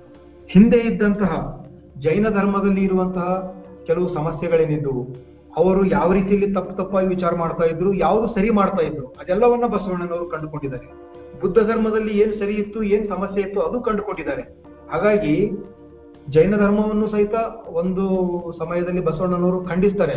ಜೈನನಂತೆ ಬತ್ತಲೆಯಾಗಿ ಇರೋದಕ್ಕೆ ಸಾಧ್ಯ ಇಲ್ಲ. ಇದು ಬತ್ತಲೆಯಾಗೋದು ನಮ್ಮ ಮನಸ್ಸೇ ಹೊರತು ಬರೀ ದೇಹ ಬತ್ತಲೆಯಾಗಿ ತಿರುಗಿದ್ರೆ ಅದು ಸರಿಯಲ್ಲ ಅಂತ ಅನ್ನುವಂತ ಮಾತನ್ನ ಹೇಳ್ತಾರೆ. ಬೌದ್ಧನಿಗೆ ಬುದ್ಧಿ ಸಮರಿಸೋದು ಅನ್ನುವಂತಹ ಮಾತನ್ನ ಹೇಳ್ತಾರೆ. ಅದ್ ಯಾಕೆ ಹೇಳಿದ್ರು? ಅವುಗಳೆಲ್ಲವನ್ನ ನಾವು ಡಿಟೇಲ್ ಆಗಿ ಒಂದೊಂದಾಗಿ ಮುಂದೆ ಬರುವಂತ ದಿನಗಳಲ್ಲಿ ನೋಡೋಣ. ಯಾಕಂದ್ರೆ ಅದನ್ನ ತಿಳಿದುಕೊಳ್ಬೇಕಾದ್ರೆ ನಮಗೆ ತನ್ನ ತಾನರಿಯುವ ಜ್ಞಾನ ಮೊದಲು ಬರುತ್ತೆ. ತನ್ನ ತಾನರಿಯುವ ಜ್ಞಾನ, ತನ್ನ ತಾನರಿಯುವಂತಹ ಒಂದು ಪ್ರಕ್ರಿಯೆಗೆ ನಾವು ಒಳಗಾಗ ಒಳಗಾದಾಗ ಅವೆಲ್ಲವೂ ಅರ್ಥವಾಗ್ತವೆ ನಮಗೆ. ಯಾವುದು ಭ್ರಮೆ, ಯಾವುದು ಸತ್ಯ ಅನ್ನೋದು ನಿಚ್ಚಳವಾಗಿ ನಮಗೆ ಕಂಡು ಬರೋದಕ್ಕೆ ಪ್ರಾರಂಭವಾಗ್ತದೆ. ಆವಾಗ ಮಾತು ಮೂಕವಾಗ್ತದೆ, ಅನುಭವಕ್ಕೆ ಒಳಗಾಗ್ತೇವೆ. ಶಬ್ದದೊಳಗಿನ ನಿಶಬ್ದವನ್ನ ಕಾಣ್ತೇವೆ. ಮಾತಾಡೋದ್ಗಿಂತಲೂ ಜಾಸ್ತಿ ನಾವು ಮೌನವಾಗಿರ್ತೇವೆ. ಮಾತಾಡಿ ತೋರಿಸೋದ್ಗಿಂತಲೂ ಮಾಡಿ ತೋರಿಸ್ತೇವೆ. ಬಸವಣ್ಣನವರು ಮಾಡಿದ್ದು ಅದನ್ನೇ. ಮೊದಲು ಮಾಡಿದ್ರು, ಆಮೇಲೆ ಮಾತಾಡಿದ್ರು. ಮಾತು ಯಾಕೆ ಆಡಿದ್ರು ಅಂದ್ರೆ ನಮ್ಮಂತವರಿಗೆ ಮುಂದೆ ದಾರಿದೀಪವಾಗಲಿ ಅನ್ನೋ ಕಾರಣಕ್ಕೆ ಮಾತಾಡಿದ್ರೆ ಹೊರತು ನಾವು ತಿಳಿದವರು ಅಂತ ಒಂದು ಭ್ರಮೆ ಒಳಗೆ ಅವರೆಂದೂ ಮಾತಾಡಲಿಲ್ಲ. ಎಲ್ಲ ಶರಣರು, ಏಳ್ನೂರ ಎಪ್ಪತ್ತು ಶರಣ ಅಮರಗಣಗಳು, ಅವರು ನಮಗಾಗಿ ಕೊಟ್ಟಂತಹ ಆ ವಚನ ಜ್ಯೋತಿ, ಅದು ಎಲ್ಲವೂ ಅನುಭಾವಿಕ ನೆಲೆಯಲ್ಲಿ ಬರೆದದ್ದು. ಈಗಿನ ಕೆಲವು ಜನರು ನಾವು ವಚನಗಳನ್ನ ಬರಿತೇವೆ ಅಂತ ಕೆಲವರು ಬರಿತಾ ಇರಬಹುದು. ಆದರೆ ನಾವು ಅಷ್ಟೊಂದು ಅನುಭಾವಿಕ ನೆಲೆಯಲ್ಲಿ ಇದೀವ ನಾನು ಎನ್ನುವಂತಹ ಭಾವವನ್ನು ಕಳೆದುಕೊಂಡಿದ್ದೀವ? ನಾವು ನಮ್ಮ ಎಲ್ಲ ಭ್ರಮೆಯನ್ನ ಕಳೆದುಕೊಂಡು ನಮ್ಮ ಆಚರಣೆಯಲ್ಲಿ ನಾವು ಪರಿಶುದ್ಧರಾಗೋದಕ್ಕೆ ಪ್ರಯತ್ನ ಮಾಡ್ತಾ ಇದ್ದೀವ? ಅನ್ನೋ ಪ್ರಶ್ನೆಯನ್ನು ನಾವೇ ಹೇಳ್ಕೊಳ್ಬೇಕಾಗ್ತದೆ. ಆವಾಗ ವಚನದ ರಚನೆ ಎಂಬುದು ಬಣ್ಣದ ಮಾತಿನ ಪರಿಯಲ್ಲ ನೋಡ ಅನ್ನೋದು ನಮಗೆ ಒಂದು ಎಚ್ಚರಿಕೆಯ ಗಂಟೆಯಾಗಿ ನಿಲ್ತದೆ. ಅದೇ, ಈಗೆಲ್ಲ ಹೇಳಿದ್ದು ಭಾಳ ಚಲೋ ಹೇಳಿದ್ರೆ, ಇದನ್ನ ಇವರು ಎಲ್ಲರೂ ಇಲ್ಲಿ ಪಾರ್ಟಿಸಿಪೇಟ್ ಮಾಡಿದವ್ರು ಎಲ್ಲರೂ ಇಷ್ಟಲಿಂಗ ಪೂಜೆ ಅಂಕರ ಮಾಡೇ ಮಾಡ್ಕೋತಾರೆ. ಈಗ ಹೇಳಿದ್ದನ್ನ ಅವರು ನಾಳೆ ಪೂಜೆ ಸಮಯದಲ್ಲಿ ಅಥವಾ ತಮ್ಮ ಜ್ಞಾನಕ್ಕೆ ತಮ್ಮ ನೆನೆಸ್ಕೊಂಡು ಮಾಡಿದ್ರೆ ಈ ಪರಿಣಾಮಕಾರಿ ಆಗಿರುತ್ತೆ. ಮತ್ತೆ ನೀವು ಹೇಳಿದ್ದು ಗಟ್ಟಿಯಾಗಿ ತಲೆಯಲ್ಲಿ ಕುತ್ಕೊಳ್ಳುತ್ತ ಅಂತ ನನ್ನ ಅನಿಸಿಕೆ. ಹೌದು, ನೀವು ಹೇಳಿರೋದು ಹಂಡ್ರೆಡ್ ಪರ್ಸೆಂಟ್ ಸರಿ ಇದೆ. ತಿಳಿದುಕೊಂಡಂತಹ ಜ್ಞಾನವನ್ನ ನಾವು ಒರೆಗಲ್ಲಿಗೆ ಹಚ್ಚೋದಕ್ಕೆ ಪ್ರಾರಂಭ ಮಾಡಬೇಕು. ಇಷ್ಟಲಿಂಗವನ್ನ ನಮ್ಮ ಸ್ವರೂಪವನ್ನಾಗಿ ನೋಡ್ಬೇಕು ನಾವು. ನಮ್ಮ ಸ್ವರೂಪವನ್ನಾಗಿ ನೋಡ್ಬೇಕಾದ್ರೆ ನನ್ನ ಸ್ವರೂಪ ಏನಿದೆ ಅನ್ನೋದನ್ನ ನಾನು ತಿಳಿದುಕೊಳ್ಬೇಕು. ಇವತ್ತು ಅದನ್ನೇ ಮಾಡಿದ್ವಿ ನಾವು. ಮುಂದೆ ಬರುವ ದಿನಗಳಲ್ಲಿ ಇನ್ನೂ ಅದನ್ನ ಮುಂದುವರಿಸೋಣ. ಎಲ್ಲರಿಗೂ ನಾನು ಕೊಟ್ಟಿರುವಂತಹ ಚಾರ್ಟ್ ಏನಿದೆಯಲ್ಲ ಅದು ವಚನ ಸಾಹಿತ್ಯದ ಆಧಾರದ ಮೇಲೆಯೇ ತಯಾರು ಮಾಡಿದಂತಹ ಚಾರ್ಟ್ ಆಗಿದೆ. ಅದು ಸರಳವಾಗಿ ತಿಳಿದುಕೊಳ್ಳೋದಕ್ಕೆ ಚಾರ್ಟ್ ಮಾಡಿದ್ದೇನೆ. ಯಾವುದೇ ಒಂದು ವಿಚಾರಗಳನ್ನು ನಾವು ಕಣ್ಣಿಂದ ನೋಡಿದ್ರೆ ಚಾರ್ಟ್ ರೂಪದಲ್ಲಿ ನೆನಪಿನಲ್ಲಿ ಇಟ್ಕೊಳ್ಳೋದಕ್ಕೆ ಬಹಳ ಸಹಾಯಕಾರಿಯಾಗುತ್ತೆ. ಹಾಗಾಗಿ ಆ ಚಾರ್ಟ್ ಅನ್ನ ನೀವೆಲ್ಲರೂ ಇವತ್ತು ನೋಡ್ರಿ, ನಿಮ್ಮ ಮೊಬೈಲ್ ಅಲ್ಲಿ ಓಪನ್ ಮಾಡಿ, ಅದರಲ್ಲಿರೋದನ್ನ ಓದಕ್ ಟ್ರೈ ಮಾಡ್ರಿ ಮೊದಲು. ಅದರ ಓದಿದಾಗ ನಿಮ್ಗೆ ನೋಡಿದಾಗ ಕೆಲವು ಸಂದೇಹಗಳು ಸಹಜವಾಗಿ ಬರ್ತವೆ. ಇದು ಯಾಕೆ ಬರ್ತಿದ್ದಾರೆ ಇದು ಏನಿದೆ ಅಂತ. ನಿಮಗೆ ಸಂದೇಹಗಳು ಬಂದ್ರೆ ಅವನ್ನ ಬರೆದಿಟ್ಟುಕೊಳ್ರಿ ಸಂದೇಹಗಳನ್ನ. ಯಾಕೆ ಅಂತ ಕೇಳುವಂತಹ ಪ್ರಶ್ನೆಗಳನ್ನ ಬರೆದಿಟ್ಟುಕೊಳ್ರಿ ಚಾರ್ಟ್ ನೋಡಿನೇ.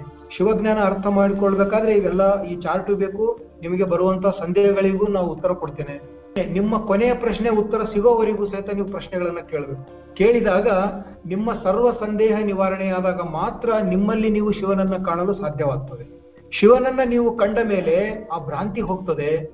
ನೀವು ಆವಾಗ ಶರಣರಾಗಿ ಪರಿವರ್ತನೆ ಆಗ್ತದೆ. ಅದು ಮೊದಲನೆಯ ಮೆಟ್ಟಿಲು. ಆವಾಗ ದೇವನಿಗೆ ಹೆಸರಿಲ್ಲ ಅನ್ನೋದು ನಿಮಗೆ ಗೊತ್ತಾಗ್ತದೆ. ಶಿವ ಅನ್ನೋದು ಶರಣರು ಅಥವಾ ತಿಳಿದಂತವರು ಇಟ್ಟಂತಹ ಹೆಸರು, ಅದು ಆನಂದ ಸ್ವರೂಪ ಅಂತ ಹೇಳಿಕೊಡೋದಕ್ಕೆ. ನಿಮಗೆ ಬೇಕಾದಂತಹ ಹೆಸರುಗಳನ್ನು ನೀವು ಕಂಡ ಮೇಲೆ ಇಟ್ಕೊಳ್ಬಹುದು ಅದು ನಿಮ್ಮ ವಚ, ನಿಮ್ಮ ಅರಿವಿನ ಪ್ರಜ್ಞೆಯ ಗುರುತುಗಳಾಗ್ತವೆ. ಎಲ್ಲ ಏಳುನೂರ ಎಪ್ಪತ್ತು ಶರಣರು ತಮ್ಮ ಅರಿವಿನ ಪ್ರಜ್ಞೆಗೆ ಹೆಸರು ಕೊಟ್ಟಿದ್ರು. ಅವ್ಯಾವು ಸ್ಥಾವರವಲ್ಲ. ಅಥವಾ ಅವ್ಯಾವು ಕೇವಲ ಹೊರಗಡೆ ಈ ಇರುವಂತಹ ಗುಡಿಯ ದೇವತೆಗಳಲ್ಲ. ಹೆಸರುಗಳು ಏನ್ ಬಂದಿದಾವೆ? ಶ್ರೀಶೈಲ ಮಲ್ಲಿಕಾರ್ಜುನ ಚನ್ನ ಮಲ್ಲಿಕಾರ್ಜುನ ಅಂತಂದ್ರೆ ಅದು ಸ್ಥಾವರಲಿಂಗವಲ್ಲ. ಶ್ರೀಶೈಲ ಮಲ್ಲಿಕಾರ್ಜುನ ಅನ್ನುವಂತಹ ಶಬ್ದವೂ ಸಹಿತ ಸ್ಥಾವರ ಮಾಡಿದ್ದಾರೆ. ಆದರೆ ಅವು ಯಾವುವು ಸ್ಥಾವರವಲ್ಲ. ಚನ್ನ ಮಲ್ಲಿಕಾರ್ಜುನ ಅನ್ನುವಂಥ ಶಬ್ದದಲ್ಲಿ ನೋಡಿ ಎರಡಿದೆ. ಚನ್ನ ಮತ್ತು ಮಲ್ಲಿಕಾರ್ಜುನ. ಎರಡು ಶಬ್ದ ಇದೆ. ಕೂಡಲ ಸಂಗಮ ದೇವದಲ್ಲಿ ಎರಡಿದೆ. ಕೂಡಲ ಮತ್ತು ಸಂಗಮ ದೇವ ನಿಕ್ಕಳಂಕ ಮಲ್ಲಿಕಾರ್ಜುನ. ನಿಕ್ಕಳಂಕ ಇದೆ, ಮಲ್ಲಿಕಾರ್ಜುನ ಇದೆ. ಕೂಡಲ ಚನ್ನ ಸಂಗಯ್ಯ ಇದೆ. ಹಾಗಾಗಿ ಇವು ಯಾಕೆ ಎರಡು ಶಬ್ದಗಳಿದಾವ ಅಂತಂದ್ರೆ ಒಂದು ತನ್ನಲ್ಲಿ ಉಂಟಾದಂತಹ ಅರಿವು. ಏನಿದೆಯಲ್ಲ ತನ್ನೊಳಗೆ ಇರುವಂತಹ ಆ ಸ್ವರೂಪ ಅದನ್ನ ನಾನು ನೋಡ್ತಾ ಇದ್ದೀನಲ್ಲ, ನೋಡು, ನೋಡಿ ಕಂಡಾಗ ನೋಡುವ ಒಂದು ಸಮಯದಲ್ಲಿ ನಾನು ಭಕ್ತಿಭಾವದಿಂದ ನೋಡ್ತಾ ಇರ್ತೇನೆ, ಆಮೇಲೆ ಅದರ ಜೊತೆಗೆ ಒಂದಾಗ್ತೇನೆ.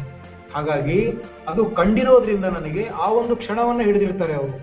ಅದು ಕೂಡಲ ಸಂಗಮ ದೇವ ಚೆನ್ನ ಮಲ್ಲಿಕಾರ್ಜುನ.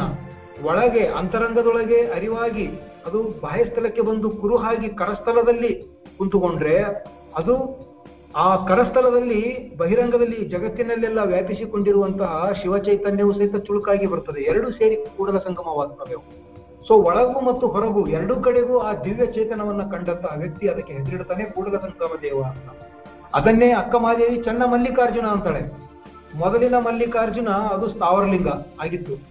ಅದು ಮೂಲತಃ ಎಲ್ಲೆಡೆಯಲ್ಲಿಯೂ ತುಂಬಿಕೊಂಡಿರುವಂತಹ ಚೇತನದ ಹೆಸರೇ ಮಲ್ಲಿಕಾರ್ಜುನ ಆಕ್ಚುಲ್ ಈ ಸ್ಥಾವರಲಿಂಗಗಳು ಸಹಿತ ನಿರಾಕಾರ ಶಿವಚೈತನ್ಯವನ್ನೇ ಪ್ರತಿನಿಧಿಸ್ತಾ ಇದ್ದಾವೆ, ಅವುಗಳು ಸಹಿತ. ಆದರೆ ಪ್ರಾಬ್ಲಮ್ ಏನಾಗ್ತಾ ಇದೆ ಅಂದ್ರೆ ನನ್ನೊಳಗೂ ಅದೇ ಇದೆ ಅನ್ನುವಂತ ಅರಿವು ಅವು ಮೂಡಿಸೋದಿಲ್ಲ. ಅದನ್ನ ಬಸವಣ್ಣನವರು ಮೂಡಿಸ್ತಾ ಇದ್ದಾರೆ, ನಿನ್ನೊಳಗೂ ಅದೇ ಅದಪ್ಪ, ಎಲ್ಲ ಕಡೆಗೆ ಇದೆ ಅಂದ್ರೆ ಅದು ನಿನ್ನೊಳಗಿಲ್ವಾ? ಸೊ ನಿನ್ನೊಳಗದನ್ನ ನೀನು ಕಂಡುಕೊಂಡಾಗ ಕೂಡಲವಾಯಿತು, ಹೊರಗಡೆ ನೀನು ಮೊದಲೇ ಕಂಡುಕೊಂಡಿರೋದ್ರಿಂದ ಅದು ಸಂಗಮ ಸಂಗಮ ದೇವ. ಸೊ ಕಪ್ಪಡಿಯಲ್ಲಿ ಕಪ್ಪಡಿ ಸಂಗಮನಾಥನಲ್ಲಿ ಇರುವಂತಹ ಸಂಗಮನಾಥ ಶಬ್ದ ಅದು ನಿರಾಕಾರ ಚೈತನ್ಯನೇ. ಆದರೆ ಕಪ್ಪಡಿ ಅನ್ನುವುದು ಪೃಥ್ವಿಯ ಮೇಲೆ ಇರುವಂತಹ ಒಂದು ಸ್ಥಳ. ಮಲ್ಲಿಕಾರ್ಜುನನು ಸಹಿತ ನಿರ, ನಿರಾಕಾರ ನಿರ್ಗುಣ ಶಿವ ಚೈತನ್ಯದ ಒಂದು ನಿರಾಕಾರ ಸ್ವರೂಪವೇ ಅದು. ಅಲ್ಲಿ ಹೊರಗಡೆ ಇರೋದ್ರಿಂದ ಅದು ನನ್ನ ಸ್ವರೂಪ ಆಗೋದಿಲ್ಲ. ಹೊರಗಡೆ ಇರುವಂತಹ ವಿಶ್ವದ ರೂಪದಲ್ಲಿ ಅದಿದೆ ಆದರೆ ಅದು ನನ್ನ ರೂಪ ಅಂತ ಗೊತ್ತಾದಾಗ ಅದು ಚನ್ನ ಮಲ್ಲಿಕಾರ್ಜುನ ಹಾಗಾಗಿ ವಚನಾಂಕಿತಗಳು ತನ್ನಲ್ಲಿ, ತನ್ನ ತಾನರಿದಂತಹ ವ್ಯಕ್ತಿ ತನ್ನಲ್ಲಿ ಆ ದೇವ ಚೈತನ್ಯವನ್ನು ಕಂಡುಕೊಂಡಂತಹ ಶರಣ ಅದಕ್ಕೆ ಒಂದು ಹೆಸರಿಡ್ತಾನೆ. ಅದು ವಚನಾಂಕಿತಗಳಾಗ್ತದೆ ಅವರು ಇಟ್ಟಂತಹ ಹೆಸರು ಯಾವುದೇ ಸ್ಥಾವರದ ಹೆಸರುಗಳಲ್ಲ. ಯಾಕಂದ್ರೆ ದೇವರು ಸ್ಥಾವರ ಅಲ್ಲ. ದೇವರು ಚೈತನ್ಯ. ಸ್ಥಾವರದಲ್ಲಿಯೂ ಸಹಿತ ಚೈತನ್ಯ ಇರ್ತದೆ. ಅದು ಸುಪ್ತವಾಗಿರ್ತದೆ. ಕಂಡು ಬರೋದಿಲ್ಲ ಹೊರಗಡೆ. ಅದು ತನ್ನ ತಾನು ಅರಿಯುವಂತಹ ಒಂದು ಪ್ರಕ್ರಿಯೆಗೆ ಒಳಗಾಗೋದಿಲ್ಲ. ನೋಡಿ ಕಲ್ಲಿದೆ. ಕಲ್ಲಿಗೆ ನಾನು ಕಲ್ಲಂತ ಗೊತ್ತಿರುತ್ತಾ ಇಲ್ಲ. ಅದೇ ರೀತಿಯಲ್ಲಿ ಪೃಥ್ವಿ ಅಪ್ಪು, ತೇಜ, ವಾಯು, ಆಕಾಶ, ಅಗ್ನಿ ಇವು ಯಾವಕ್ಕೂ ಸಹಿತ ಪಂಚಭೂತಗಳಿಗೆ ನಾನು ಈ ಪಂಚಭೂತಗಳ ಭಾಗ ಅನ್ನೋದೇ ಗೊತ್ತಿರಲ್ಲ. ನೀರಿಗೆ ನಾನು ನೀರು ಅನ್ನೋದು ಗೊತ್ತಿಲ್ಲ, ಅಗ್ನಿಗೆ ನಾನು ಅಗ್ನಿ ಅನ್ನೋದು ಗೊತ್ತಿಲ್ಲ. ಅಂದ ಮೇಲೆ ಅಗ್ನಿ ಒಳ್ಳೆಯದಕ್ಕೂ ಸುಡ್ತದೆ, ಕೆಟ್ಟದಕ್ಕೂ ಸುಡ್ತದೆ. ಅದಕ್ಕೆ ವಿಚಾರ ಅನ್ನೋದಿಲ್ಲ, ಯಾಕಂದ್ರೆ ಅದು ಸ್ಥಾವರ. ಆದರೆ ಆ ಸ್ಥಾವರವನ್ನ ದೇವತ್ವದ ರೂಪದಲ್ಲಿ ಇಟ್ಟವರು ವೈದಿಕರು. ಇಟ್ಟು ಆ ಅಗ್ನಿಯನ್ನ ಪೂಜೆ ಮಾಡ್ತಾರೆ. ಪೂಜೆ ಮಾಡೋದ್ರಿಂದ ಅದಕ್ಕೆ ಹವಿಸ್ತನ್ನ ಕೊಡ್ತಾರೆ. ಅದಕ್ಕೆ ಬಸವಣ್ಣನವರು ಒಂದು ವಚನದಲ್ಲಿ ಬರೀತಾರೆ, ಕಿಚ್ಚು ದೈವವೆಂದು ಹವಿಯನ್ನಿಕ್ಕುವ ಹಾರುವನ ಮನೆಯಲ್ಲಿ ಕಿಚ್ಚೆದ್ದು ಸುಡುವಾಗ ಬಚ್ಚಲ ನೀರ ಬೀದಿಯ ಧೂಳ ಒಯ್ದು ಬಬ್ಬಿಡುವಿರಲ್ಲ ಒಂದನೆಯ ಮರಿದು ನಿಂದಿಸುತ್ತಿದ್ದಿರಲ್ಲ ಅಂತ. ನೀವು ಅದಕ್ಕೆ ದೇವರಂತ ಹೇಳ್ತಾ ಇದ್ದೀರಲ್ಲ, ಅದಕ್ಕ ಯಜ್ಞವನ್ನ ಮಾಡಿ. ಹಾಗಾದ್ರೆ ನೀವು ಅದಕ್ಕೆ ಪೂಜೆ ಮಾಡಿರಿ ಈಗ. ನೀವು ವಂದನೆಯನ್ನ ಯಾಕೆ ಮರಿತಾ ಇದ್ದೀರಿ? ನಿಂದನೆಯನ್ನ ಯಾಕೆ ಮಾಡ್ತಾ ಇದ್ದೀರಿ? ಅಯ್ಯೋ, ನನ್ನ ಮನೆಯಲ್ಲಿ ಬೆಂಕಿ ಬಿತ್ತು ಅಂತ. ಬಚ್ಚಲ ನೀರನ್ನು ಸಹಿತ ಅದ್ರ ಮೇಲೆ ಹಾಕ್ತಿರಲ್ಲ. ಅಂತ ಬಸವಣ್ಣನವರು ಆ ಅರಿವಿನ ಪ್ರಜ್ಞೆಯೊಂದಿಗೆ ಅವ್ರ ಜೊತೆಗೆ ಮಾತಾಡ್ತಾರೆ, ವೈದಿಕರ ಜೊತೆಗೆ. ವೈದಿಕರಲ್ಲಿ ಆ ಪ್ರಶ್ನೆಗೆ ಉತ್ತರ ಇಲ್ಲ. ಯಾಕಂದ್ರೆ ಅವರು ಕರ್ಮಕಾಂಡಿಗಳು, ಸ್ಥಾವರ, ಜಂಗಮ ಇವೆರಡರ ವ್ಯತ್ಯಾಸ ಗೊತ್ತಿಲ್ಲದೆ ಸ್ಥಾವರಕ್ಕೆ ಮಣಿಯುವಂತಹವರು, ಭ್ರಮೆಯಲ್ಲಿ ಇದ್ದಂತಹವರು. ಅದಕ್ಕೆ ವೇದ, ಶಾಸ್ತ್ರ, ಆಗಮ, ಮಾರ್ಗವೆಲ್ಲವೂ ಏನಂದ್ರೆ ಅವು ಕಾಣಲಿಲ್ಲ. ಕಾಣಲಿಲ್ಲವೆನ್ನುವುದು ಮೂರು ಲೋಕ ಬಲ್ಲುವುದು ನೋಡು ಸಿದ್ದರಾಮಯ್ಯ. ಅವರೆಲ್ಲರೂ ಕಂಡದ್ದು ಹೊಗಳಿ ಹೊಗಳಿ ಮೂರ್ತಿಗಳನ್ನಾಗಿ ಮಾಡಿಬಿಟ್ರು ಅಂತ. ಇಲ್ಲಿ ನಾವು ಇಷ್ಟಲಿಂಗ ಏನಿದೆಯಲ್ಲ ಅದು ಮೂರ್ತಿ ಅಲ್ಲ, ಅದು ಅರಿವಿನ ಕುರುಹು ಆಗಿದೆ ಅದು. ಅದೇ ದೇವರಾಗೋದಿಲ್ಲ. ನನಗೆ ದರ್ಪಣವಾಗಿ, ನಾವು ಕನ್ನಡಿಯಲ್ಲಿ ನಮ್ಮ ದೈಹಿಕ ಒಂದು ಸ್ಥೂಲ ರೂಪವನ್ನು ನೋಡ್ತೇವೆ. ಆದರೆ ನನ್ನ ಸ್ವರೂಪವಾದ ಚೈತನ್ಯ ಹೆಂಗ್ ನೋಡ್ಬೇಕು ನಾನು? ಚೈತನ್ಯ ಕಾಣುತ್ತಾ ಕನ್ನಡಿಯಲ್ಲಿ? ಕಾಣೋದಿಲ್ಲ. ಯಾಕಂದ್ರೆ ಅದು ಕನ್ನಡಿ ಕೇವಲ ಪ್ರತಿಬಿಂಬಿತ ಮಾಡ್ತದೆ ನಮ್ಮ ರೂಪವನ್ನ. ಆದರೆ ಇಷ್ಟಲಿಂಗ ಏನಿದೆಯಲ್ಲ ಅದು ನನ್ನ ಸ್ವರೂಪವನ್ನು ಪ್ರತಿನಿಧಿಸುವಂತಹದ್ದಾಗಿರೋದ್ರಿಂದ ಒಳಗೆ ಇರುವಂತಹ ಚೈತನ್ಯ, ಹೊರಗೆ ಇರುವಂತಹ ಚೈತನ್ಯ ಎರಡು ಒಂದೇ ಅಂತ ಹೇಳಿ ಕರಸ್ಥಲದಲ್ಲಿ ತಂದಿರೋದ್ರಿಂದ ಆ ಕರಸ್ಥಲ ನಮ್ಮ ಕ್ರಿಯಾಶೀಲತೆಗೆ ಸಾಕ್ಷಿಯಾಗಿ ನಿಲ್ತದೆ. ನಾವು ಮಾಡುವ ಮಾಟದೊಳಗೆ ತಾನಿಲ್ಲದಂತಿರಬೇಕು. ಯಾಕಂದ್ರೆ ಒಳ ಹೊರಗೆ ಒಂದಾಗಿರೋನು ಆ ದೇವನೇ ಆಗಿರುವಾಗ ನಾನು ಮಾಡ್ತೀನಿ ಅನ್ನೋದು ತಪ್ಪಾಗ್ತದೆ. ಹಾಗಾಗಿ ಮಾಡಬೇಕು, ಮಾಡದಂತಿರಬೇಕು, ಮಾಡುವ ಮಾಟದೊಳಗೆ ತಾನಿಲ್ಲದಂತಿರಬೇಕು, ಕೂಡಲ ಸಂಗಮ ದೇವರ ನೆನೆಯುತ್ತ ನೆನೆಯುತ್ತ ನೆನೆಯದಂತಿರಬೇಕು. ಹೆಂಗ್ ನೆನಿತಾ ಇರಬೇಕಂದ್ರೆ ಅಜಪ ಜಪ ಆಗಬೇಕು. ನಮ್ಮ ಮನಸ್ಸಲ್ಲಿ ನೆನಿತಾನೇ ಇರಬೇಕು, ಸ್ವರೂಪವನ್ನ ಮರೆತು ಹೋಗ್ಬಾರ್ದು ಅದು ನಾವು. ಮರೆತು ಹೋದಾಗ ವ್ಯಕ್ತಿ ಭಾವಕ್ಕೆ ಬರ್ತೇವೆ. ವ್ಯಕ್ತಿ ಭಾವಕ್ಕೆ ಬಂದಾಗ ನಾನು ನೀನು ಎನ್ನುವ ಭಾವಕ್ಕೆ ಬರ್ತೇವೆ.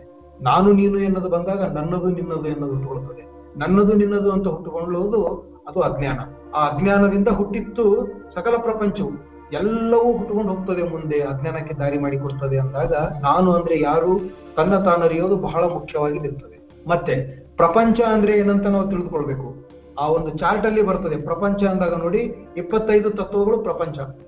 ಯಾಕೆ ಅದಕ್ಕೆ ಪ್ರಪಂಚ ಅಂತಾರೆ ಅಂದ್ರೆ ಪಂಚಭೂತಗಳೇನಿದಾವಲ್ಲ ಪೃಥ್ವಿ, ಅಪ್ಪು, ತೇಜ, ವಾಯು, ಆಕಾಶ. ಈ ಐದು ತತ್ವಗಳು ಅವು ಪರ್ಮಿಟೇಷನ್ ಕಾಂಬಿನೇಷನ್ ಅಲ್ಲಿ ಸೇರ್ಕೊಳ್ತವೆ ಪೃಥ್ವಿ ಏನ್ ಮಾಡ್ತದೆ? ನೀರು, ಅಗ್ನಿ, ವಾಯು ಆಕಾಶದಲ್ಲಿ ಸೇರಿ ಅದು ಒಂದು ತತ್ವ ಆಗ್ತದೆ. ಅದು ಒಂದು ಭಾಗ ಆಗ್ತದೆ. ಮತ್ತೆ ನೀರು ಈ ಪೃಥ್ವಿ ಉಳಿದಂತ ನಾಲ್ಕರಲ್ಲಿ ಸೇರ್ತದೆ. ಹಿಂಗೆ ಒಂದೊಂದೊಂದೊಂದೇ ಈ ಉಳಿದ ನಾಲ್ಕರಲ್ಲಿ ಸೇರಿ ಸೇರಿ ಸೇರಿ ಕೊನೆಗೆ ಇಪ್ಪತ್ತೈದು ತತ್ವಗಳಾಗ್ತವೆ ಅವು. ಆ ಇಪ್ಪತ್ತೈದು ತತ್ವಗಳ ಪ್ರತಿನಿಧಿಗಳೇ ಈ ನಮ್ಮ ದೇಹ, ಸ್ಥೂಲ ಮತ್ತು ಸೂಕ್ಷ್ಮ ದೇಹ. ಈ ಸ್ಥೂಲ ದೇಹದಲ್ಲಿ ಕಂಡು ಬರುವಂತಹ ಐದು ಜ್ಞಾನೇಂದ್ರಿಯಗಳು, ಐದು ಕರ್ಮೇಂದ್ರಿಯಗಳು ಐದು ವಾಯು ಪಂಚಕಗಳು ಮತ್ತು ಶಬ್ದ ಏನು ವಿಷಯಗಳು, ಐದು ವಿಷಯಗಳು ಮತ್ತು ಐದು ಜ್ಞಾತೃ ಪಂಚಕಗಳು, ಮನಬುದ್ಧಿ, ಅಹಂಕಾರ ಹಿಡಿದು ಇವು ಎಲ್ಲ ಇಪ್ಪತ್ತೈದು, ಐದೈದಲೇ ಇಪ್ಪತ್ತೈದು ಆಗೋದ್ರಿಂದ ಇದು ಪ್ರಪಂಚವಾಯಿತು. ಪಂಚದಿಂದ ಪ್ರಪಂಚವಾಯಿತು. ಈ ಪ್ರಪಂಚದಲ್ಲಿ ಆ ಶಿವ ಚೈತನ್ಯ ಜ್ಞಾತೃವಾಗಿ ಬಂದು ಈ ದೇಹದಲ್ಲಿ ಆತ್ಮ, ಈ ಈ ದೇಹಸ್ಥವಾಗಿದೆ ಇದರಲ್ಲಿ. ಅದನ್ನ ನಾವು ಅರ್ಥಕೊಳ್ಬೇಕು ಅದರ ಮೂಲ ನೆಲೆಯನ್ನು ಅರ್ಥಕೊಳ್ಬೇಕು ಇಲ್ಲಿ ಅರಿತುಕೊಂಡಾಗ ಇಲ್ಲಿ ಇರುವುದು ಏನು, ಆ ಚೈತನ್ಯವಿದೆ, ಅದು ಮೂಲತಃ ಶರಣನು ಉದಯಿಸಿದನು ಅಂದು. ಆ ಪರಶಿವ ತತ್ವದಲ್ಲಿ ಉದಯಿಸಿದ ಶರಣ ಏನಿದ್ದಾನೆ, ಆ ಶರಣನೇ ಚೈತನ್ಯನಾಗಿ ನನ್ನೊಳಗೂ ಇದ್ದಾನೆ ಅಂತ ತಿಳ್ಕೊಂಡಾಗ ನಾನು ಅರಿದೊಡೆ ಶರಣನಾಗ್ತೇನೆ ಮರೆದೊಡೆ ಮಾನವನ ಈ ಒಂದು ಪಥದಲ್ಲಿ, ಇದು ಶರಣ ಪಥ. ಇದರಲ್ಲಿ ನಾವು ಕ್ರಮಿಸಬೇಕು ಮುಂದೆ, ಸಾಧನಾ ಮಾರ್ಗದಲ್ಲಿ. ಅದಕ್ಕಿಂತ ಮೊದಲು ಇದನ್ನ ತಿಳಿದುಕೊಳ್ಬೇಕು, ಅರಿವು. ಸೊ ಅರಿದೊಡೆ ಶರಣ. ಅರಿವಿನ ಪಥದಲ್ಲಿ ಇದು ನಮ್ಮದು ಮೊದಲನೆಯ ಹೆಜ್ಜೆ. ಹಲೋ ಶರಣರೇ, ನಾನು ಒಂದು ವಚನ ಹೇಳಕ್ ಇಷ್ಟಪಡ್ತೀನಿ. ಓಂ ಶ್ರೀ ಗುರು ಬಸವಲಿಂಗಾಯ ನಮಃ. ಸರ್ವರಿಗೂ ಶರಣು ಶರಣಾರ್ಥಿಗಳು. ಇದು ಸಿದ್ದರಾಮೇಶ್ವರ ವಚನ. ಕರುಣಿ ಬಸವ, ಕಾಲಹರ ಬಸವ, ಕರ್ಮಹರ ಬಸವ ನಿರ್ಮಳ ಬಸವ, ಶಿವಜ್ಞಾನಿ ಬಸವ, ನಿಮ್ಮ ಧರ್ಮವಯ್ಯ ಈ ಭಕ್ತಿಯ ಪಥವು. ಕರುಣಿ ಕಪಿಲ ಸಿದ್ಧ ಮಲ್ಲಿನಾಥಯ್ಯ, ನಿಮಗೂ ಎನಗೂ ಬಸವಣ್ಣನ ಧರ್ಮವಯ್ಯ. ಶರಣು ಶರಣಾರ್ಥಿಗಳು. ಶರಣು ಶರಣಾರ್ಥಿಗಳು. ಕರುಣಿ ಬಸವ ಕರ್ಮಹರ ಬಸವ, ಕಾಲಹರ ಬಸವ. ಈ ವಚನದಲ್ಲಿ ಒಂದು ಶಬ್ದ ಬರ್ತಾ ಇದೆ. ಕರ್ಮಹರ ಬಸವ. ಕರ್ಮ ನಮಗೆ ಯಾವಾಗ ಅಂಟುಕೊಳ್ತದೆ ಅಂದ್ರೆ ಕರ್ತೃ ಇದ್ದಾಗ. ಅಂದ್ರೆ ನಾನು ಎನ್ನುವ ಭಾವ ಏನಿರ್ತದಲ್ಲ ದೇಹ ಭಾವ ಮತ್ತು ಜೀವ ಭಾವ ಇವೆರಡು ಇದ್ದಾಗ ಅಲ್ಲಿ ಕರ್ಮ ಅಂಟುಕೊಳ್ತದೆ ಆದರೆ ನಾನು ಯಾರು ಎನ್ನುವಂತಹ ಜ್ಞಾನ ಉಂಟಾಗಿ ತನ್ನ ತನ್ ತಾನರಿದಾತನಿಗೆ ಕರ್ಮ ಹತ್ತುಕೊಳ್ಳೋದಿಲ್ಲ ಆತ ಕರ್ಮ ಬಂಧನಕ್ಕೆ ಒಳಗಾಗೋದಿಲ್ಲ ಜನ್ಮ ಜನ್ಮಾಂತರಗಳಿಗೆ ಒಳಗಾಗುತ್ತ ಅಂತಹ ಜ್ಞಾನವನ್ನ ಬಸವಣ್ಣನವರು ಕೊಟ್ಟು ಜನರಿಗೆ ಅಂಟಿಕೊಂಡಂತಹ ಕರ್ಮವನ್ನ ಹರಿತಾರೆ ಅದಕ್ಕೆ ಕರ್ಮಹರ ಬಸವ ಅಂತ ಸಿದ್ದರಾಮೇಶ್ವರರು ಕರೀತಾ ಇದ್ದಾರೆ ಈ ಬಸವಣ್ಣನವರು ತಾವು ಮಾತ್ರ ಈ ಕರ್ಮವನ್ನು ಹರಿದುಕೊಂಡು ಸುಮ್ಮನೆ ಕುಂತಿದ್ರೆ ಅವರು ಕರುಣೆ ಆಗ್ತಾ ಇರಲಿಲ್ಲ. ಜಗ ಬದುಕಲಿ, ಜನ ಬದುಕಲಿ ಅನ್ನುವಂತಹ ಒಂದು ಸದ್ಭಾವನೆಯಿಂದ ಎಲ್ಲರಿಗೂ ಈ ತತ್ವವನ್ನು ತಿಳಿಸಿಕೊಟ್ಟು ಸ್ವಯಂವಾಗಿ ನಿಂತು ಅದನ್ನು ಆಚರಿಸಿ, ಆಚರಿಸುವ ವೇಳೆಯಲ್ಲಿಯೂ ಸಹಿತ ನಾನು ಎನ್ನುವ ಭಾವವನ್ನು ಬಿಟ್ಟು ನಾನು ಮಾಡಿದೆ ಎನ್ನುವಂಥದ್ದು ಇಲ್ಲದೆ ನನಗಿಂತ ಕಿರಿಯರಿಲ್ಲ ಎನ್ನುವಂಥ ಭಾವದಲ್ಲಿ ಅದನ್ನು ಮಾಡೋದ್ರಿಂದ ಅವರು ಕರುಣಿ ಬಸವ, ಕಾಲಹರ ಬಸವ, ನಿರ್ಮಳ ಜ್ಞಾನಿ ಬಸವ. ಬರೀ ಜ್ಞಾನಿ ಅಲ್ಲ ಅವರು, ನಿರ್ಮಳ. ಅಲ್ಲಿ ಒಂದಿಷ್ಟು ಅಶುದ್ಧತೆ ಇಲ್ಲ. ನಾನು ಎನ್ನುವ ಭಾವ ಇಲ್ಲ, ನೀನು ಎನ್ನುವ ಭಾವ ಇಲ್ಲ. ಎಲ್ಲವೂ ಜಗವೆಲ್ಲ ಜಂಗಮಲಿಂಗ ನೀನೇ ಅಯ್ಯ ಎನ್ನುವಂತಹ ಒಂದೇ ಒಂದು ಭಾವನೆ, ಒಂದೇ ನೋಟ. ಹಾಗಾಗಿ ಅಂತಹ ಆ ಧರ್ಮ, ಅದು ಬಸವಣ್ಣನ ಧರ್ಮ, ಎನಗೂ ನಿನಗೂ ಬಸವಣ್ಣನ ಧರ್ಮವಯ್ಯ ಅಂದಾಗ ಒಬ್ಬ ವ್ಯಕ್ತಿಯಾಗಿ ನಾನು ಆಚರಿಸುವಂತಹ ಕ್ರಿಯೆಗಳು ಹೇಗಿರಬೇಕು ಅಂತಂದ್ರೆ ಅದು ಶರಣ ಪಥದಲ್ಲಿ ಇರಬೇಕು ಎಲ್ಲೆಲ್ಲೂ ನೀನೇ ಅನ್ನುವಂತಹ ಭಾವದಲ್ಲಿ ಇದ್ದಾಗ ಅದು ಶರಣ ಪಥ ಅದೇ ದಿವ್ಯ ಪಥ ಆ ದೇವನದು ಸಹಿತ ಇದೇ ದಿವ್ಯ ಆಗಬೇಕು ಆಗ್ಬೇಕು. ನಿನಗೂ ಸಹಿತ ಇದೇ ದಿವ್ಯಪಥ ಕಪಿಲ ಸಿದ್ಧ ಮಲ್ಲಿಕಾರ್ಜುನ ಅಂತ ಹೇಳ್ತಾ ಇದ್ದಾರೆ ಅಂದ್ರೆ, ದೇವನಿಗೆ ಒಂದು ಧರ್ಮ ಅಂತ ಇರಲಿಲ್ಲ. ಅದನ್ನ ಕೊಟ್ಟಂತವರು ಬಸವಣ್ಣನು ದೇವನಿಗೂ ಮತ್ತು ಮನುಷ್ಯರಿಗೂ, ಆ ನಿರೂಪಕ್ಕೂ ಮತ್ತು ರೂಪಕ್ಕೂ ಎರಡಕ್ಕೂ ಧರ್ಮವನ್ನು ಕೊಡ್ತಾರೆ ಬಸವಣ್ಣನು ಅಂತಹ ಧರ್ಮದ ಅನುಯಾಯಿಗಳು ನಾವು ನಾವು ಜ್ಞಾನವಂತರಾಗಬೇಕು. ಈ ಜ್ಞಾನವನ್ನ ತಿಳಿದುಕೊಳ್ಳೋದಕ್ಕೆ ಸ್ವಲ್ಪವಾದರೂ ಪ್ರಯತ್ನ ಮಾಡಬೇಕು. ಪ್ರಯತ್ನ ಮಾಡಿದರೆ ಈ ಜ್ಞಾನ ಕಷ್ಟವೇನಲ್ಲ. ಬಹಳ ಸರಳ ಇದೆ. ನಮಗೆ ಇರುವಂತಹ ಸಂಶಯಗಳು, ಸಂದೇಹಗಳು, ಭ್ರಾಂತಿಗಳು ಬೇಗ ದೂರವಾಗ್ತವೆ. ಹಾಗಾಗಿ ವಚನ ಸಾಹಿತ್ಯ ನಮಗೆ ಒಲದು ಬರುತ್ತದೆ. ವಚನ ಸಾಹಿತ್ಯ ನಮ್ಗೆ ಅರ್ಥ ಆಗ್ತದೆ. ಮಾತು ಆಡಲು ಬಾರದವರು ಸಹಿತ ಮಾತಾಡಲು ಪ್ರಾರಂಭ ಮಾಡ್ತಾರೆ. ಯಾಕಂದ್ರೆ ನನಗೆ ತಿಳಿದಂತಹ ಈ ಜ್ಞಾನ ನನಗೆ ಶಾಂತಿ ತಂದು ಕೊಡ್ತಾ ಇದೆ ಅಂದ್ರೆ ಉಳಿದವರಿಗೂ ಸಹಿತ ಈ ಜ್ಞಾನ ತಿಳಿದ್ರೆ, ಅವರಿಗೂ ಸಹಿತ ಶಾಂತಿ ಬರ್ತದೆ. ಎಲ್ಲೆಡೆಯಲ್ಲಿಯೂ ಶಾಂತಿ ಇದ್ದಾಗ ಮಾತ್ರ ನಾನು ಶಾಂತಿಯಿಂದ ಇರಕ್ ಸಾಧ್ಯ. ಬರೀ ನಾನು ಒಬ್ಬನೇ ಶಾಂತಿಯಿಂದ ಇರ್ತೀನಿ ಅಂದ್ರೆ ಇರಕ್ ಸಾಧ್ಯ ಇಲ್ಲ. ಹಾಗಾಗಿ ಶಾಂತಿ ಎಲ್ಲೆಡೆಯಲ್ಲಿ ಉಂಟು ಮಾಡುವಂತಹ ಅರಿವು, ಆಚಾರ, ಅನುಭವಗಳನ್ನ ಪಸರಿಸುವಂತಹ ಕಾರ್ಯಕ್ಕೆ ನಾವೆಲ್ಲರೂ ಒಂದಿಲ್ಲ ಒಂದು ಸಮಯದಲ್ಲಿ ಮುಂದಾಗಲೇಬೇಕಾಗ್ತದೆ. ಮರ್ತ್ಯಲೋಕದ ಮಹಾಮನೆ ಹಾಳಾಗಿ ಹೋಗಬಾರದೆಂದು. ಕರ್ಕ ನಟ್ಟಿದ ನಯ್ಯ ಬಸವಣ್ಣನ. ಆ ಬಸವಣ್ಣ ಬಂದು ಕಲ್ಯಾಣವೆಂಬ ಶಿವಪುರವ ಕೈಲಾಸವ ಮಾಡಿ. ರುದ್ರಗಣ ಪ್ರಮಥ ಗಣಗಳೆಲ್ಲರ ಹಿಡಿತಂದು ಅಸಂಖ್ಯಾತರೆಂದು ಹೆಸರಿಟ್ಟು ಕರೆದು. ಅತ್ತಿಯ ಕುಳಸ್ಥಳವ ಶ್ರುತ ದೃಷ್ಟ ಪವಾಡದಿಂದ ಮೆರೆದು ತೋರಿ. ಜಗವರಿಯಲು ಶಿವಾಚಾರದ ಧ್ವಜವನೆತ್ತಿಸಿ ಮರ್ತ್ಯಲೋಕ ಶಿವಲೋಕವೆರಡಕ್ಕೆ ನಿಚ್ಚಣಿಗೆಯಾದನು ಈ ಶಿವಶರಣನ ಮನೆಯೊಳಗಿಪ್ಪ ಶಿವಗಣಂಗಳ ಕಿಂಥಿಣಿಯ ಕಂಡು ಎನ್ನ ಮನ ಉಬ್ಬಿ ಕೊಬ್ಬಿ ಓಲಾಡುತ್ತಿದ್ದೆ ಮಯ್ಯ ನಮ್ಮ ಗುಹೇಶ್ವರನ ಶರಣ ಸಂಗನ ಬಸವಣ್ಣನ ದಾಸೋಹದ ಘನವನೇನೆಂದೆನಬಹುದು ನೋಡ ಸಿದ್ದರಾಮಯ್ಯ ಎಲ್ಲರಿಗೂ ಶರಣು ಶರಣಾರ್ಥಿಗಳು